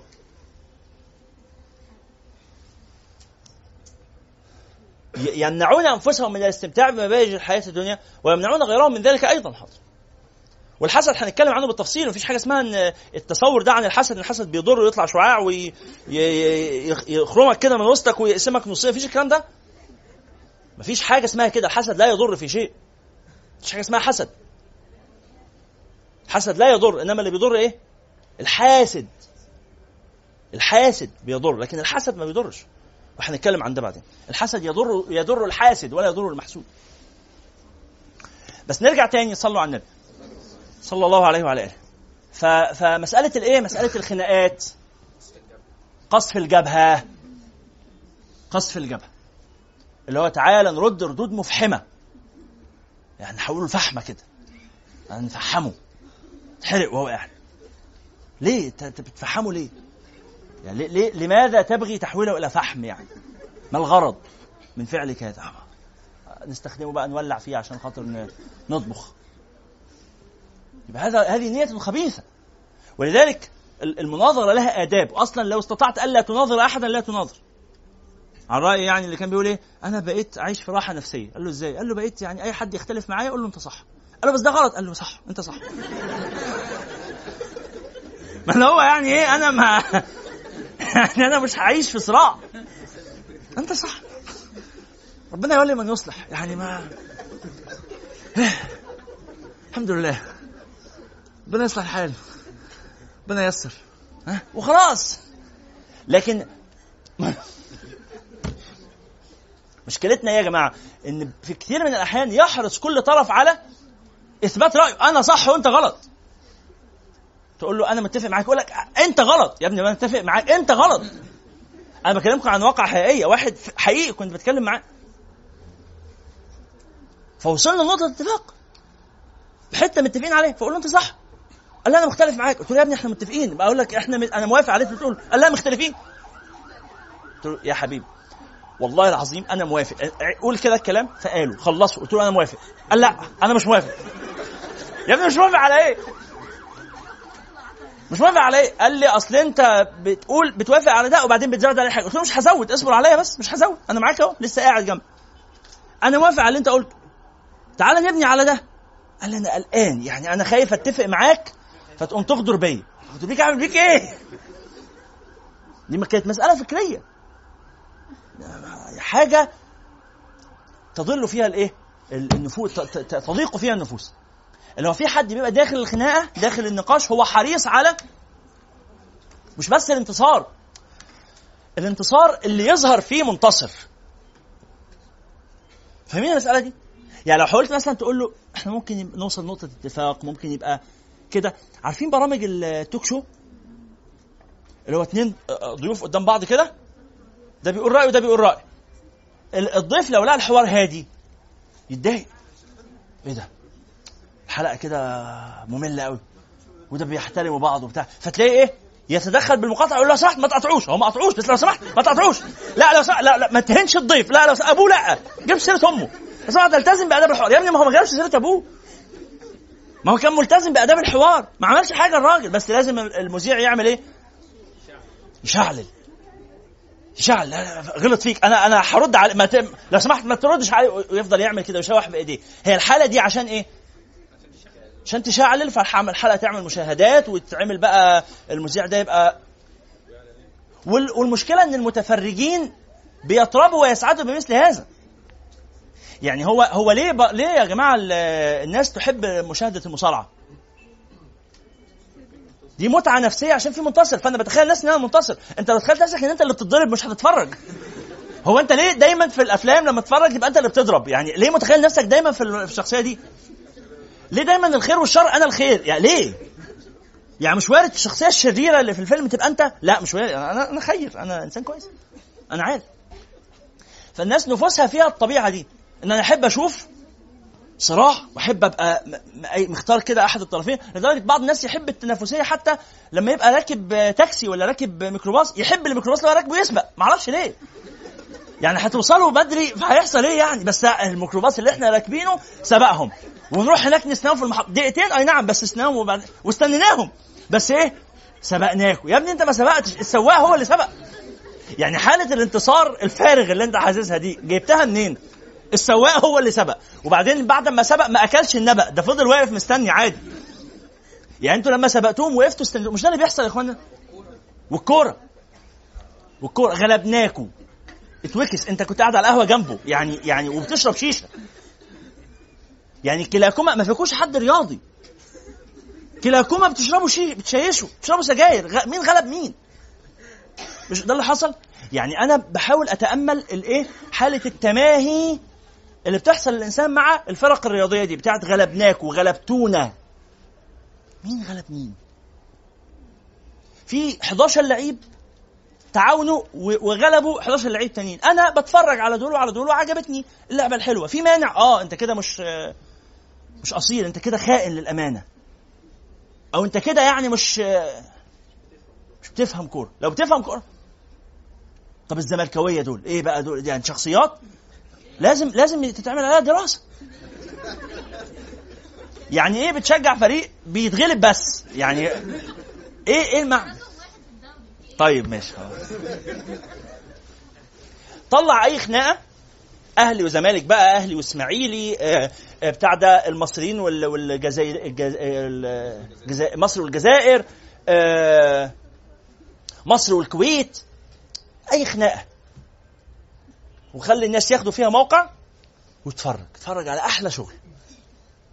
هذا من فساد النفوس. لو طلع حد في وسط الخناقة دي وحاول يهدي أنا حصل معايا موقف.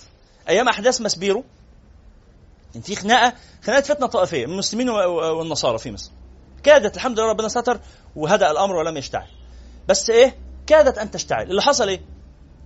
أنا أنا في هذه الأحداث كنت بالصدفة كنت بحضر محاضرة في باخد دورة يعني في اللغة الإنجليزية في الجامعة الأمريكية في في التحرير في 2011 وخارج واذ حصلت أحداث عند مسبير وقتل مجموعة من النصارى وكانوا ساعتها إيه شاع بين طوائف المسيحيين إن الجيش هو اللي إيه قتلهم أو كده. وفي فيديوهات انتشرت عن آه، دبابة عدت فوق آه، آه، جسد واحد يعني أشعلت الناس عاطفيا ساعتها. لعل السواق كان مش واخد باله لعل ايا مكان المهم اللي حصل إن الفيديوهات انتشرت وأشعلت الناس آه، عاطفيا. فبقوا النصارى مشتعلين إنه الجيش نازل يقتل المسيحيين. هي دي الإشاعة اللي انتشرت ليلتها. الجيش رايح يقتل المسيحيين. فالمسيحيين هيعملوا إيه؟ هينزلوا يضربوا في الجيش. طب المسلمين؟ ما الجيش ده مسلمين. ومسيحيين بس يعني جيش الدولة فأغلبهم مسلمين. فالمسيحيين عايزين يضربوا الجيش فالمسيحيين دول خونة عشان هم تبع أمريكا. وكفار وإحنا مسلمين. فهننزل ندافع عن جيش بلدنا وعن بلدنا ضد الخونة العملاء بتوع أمريكا اللي هم مسيحيين. فاهمين ال- ال- الحالة؟ يشاء ربنا إن أنا كنت ساعتها في وسط آه، منطقة الدمرداش. كلها يعني كتير جدا من البيوت هناك بيوت نصارى حوالين الكنيسة والمنطقة دي عند مستشفى القبطي. وانحشرت المواصلات وما بقتش قادر أواصل ويعني الدنيا وقفت وبتاع نزلت مشيت على رجلي. في ظهر الكني... في ظهر المستشفى القبطي مباشرة كل اللي حواليا مسيحيين ولقيت موتوسيكلات رايحة جاية شباب آه، آه، على موتوسيكلات معاهم مولوتوف. أنا كنت بالزي الأزهري آه.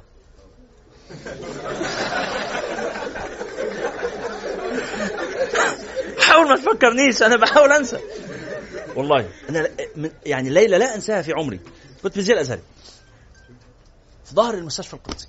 فأنا واقف طب أعمل إيه؟ أقلع البتاعة دي واعمل إيه؟ مشكلة برضو حتى هحلق دقني إزاي؟ يعني مش هينفع إن أنا أتنكر. هدق صليب. مش هينفع. أنا شيخ. أنا شيخ. ما, ما عنديش حل تاني غير إن أكمل إيه؟ في كاركتر الشيخ ده. بس أنا في وسط مسيحيين فح... آه قررت أعمل كده فعلا. فوقفت رحت معاهم عند المستشفى القبطي. كان جثث كان ساعتها 11 واحد قتلوا وجابوا القتلى دول على المستشفى القبطي. فالجثث جوه وجم أهالي ال- القتلى عشان يستلموهم والمستشفى كانت رافضة تسلمها لهم غير لما يجي حد من اسمها إيه دي المكتب الصحة أو الطب الشرعي. الطب الشرعي عشان يعمل إيه تقرير وبتاع. فبدأ الناس يتجمهروا فبقى أكتر من 500 600 واحد واقفين في الشارع شارع رمسيس هنا قدام المستشفى القبطي.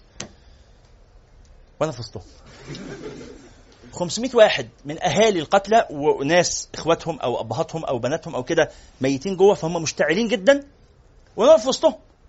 فواقف بقى ما عنديش حاجة أعملها غير إني أصبرهم واهدئهم ومعلش و...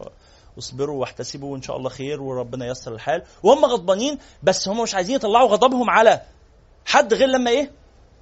قالوا نستلم الجثث بس. إحنا ناخد الجثث والله العظيم الع- العيال بتوع الجيش دول ما هيفلتوا مننا. وعمالين يستحلفوا لهم ويتوعدوهم وبتاع. وأنا واقف برضو مش عارف يعني مش مش عارف ادافع لأن القضية ما تخصنيش بس أنا عايز بس الناس إيه نفسيا نحاول نعزيهم يعني. مسألة إنسانية مش أكتر.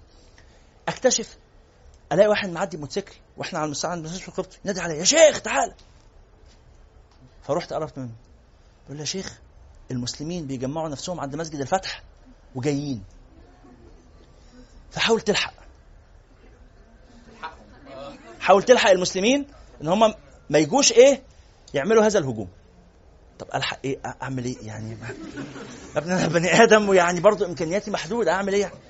قال لي اتصرف. قلت له طيب توكلنا على الله. طبعا أنا إيه مش عارف أعمل إيه. الراجل مشي بالموتوسيكل بتاعه وأنا رجعت وقفت في وسط المسيحيين دول شوية وأصبروا وبتاع وبعدين مشيت ناحية إيه مسجد الفتح رمسيس. ألاقي صفوف المسلمين جايين. مدججين والله. ماسكين لافين حوالين دماغتهم آه، بلاس بتاع ده ازاز بلاستيك. للحماية من الطوب وبتاع. وماسكين في إيديهم عصيان ورافعينها لفوق. الله أكبر! الله أكبر غزوة! أنا رأيت هذا المشهد قلت الناس جاية تجاهد في سبيل الله. يا اخوانا يعني اهدأوا الأمر ما فيهوش كده. فطلعت أجري بزي الأزهري. جريت عليهم على ال- المسلمين دول. لغاية لما وصلت يا جماعة اسمعوني.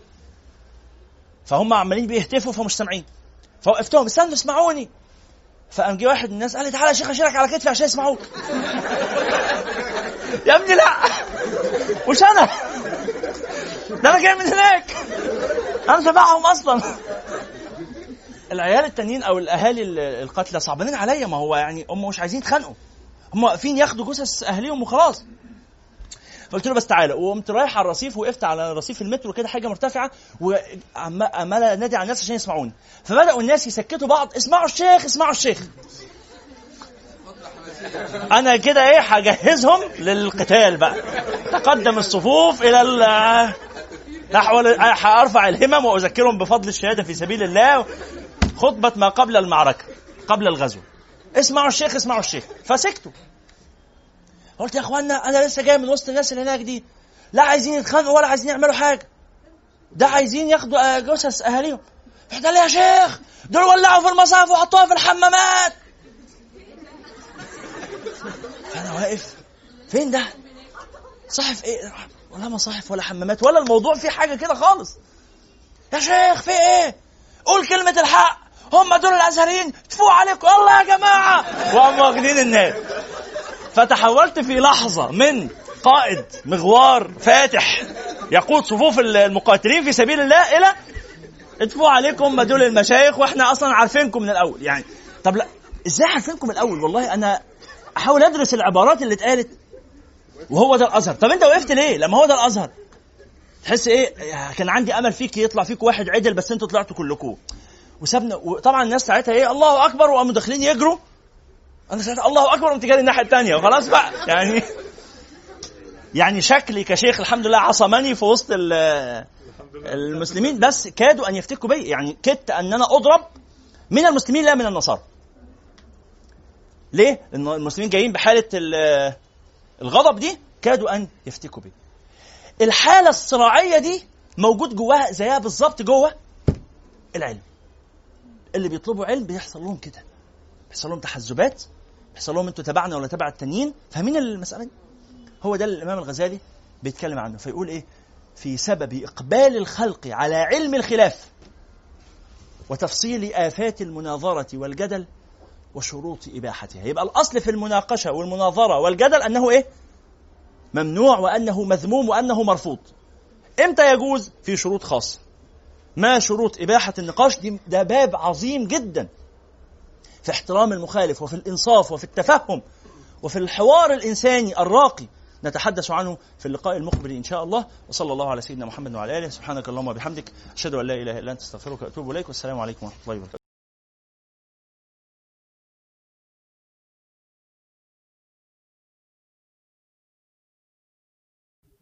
ولكن كونوا ربانيين بما كنتم تعلمون الكتاب وبما كنتم تدرسون.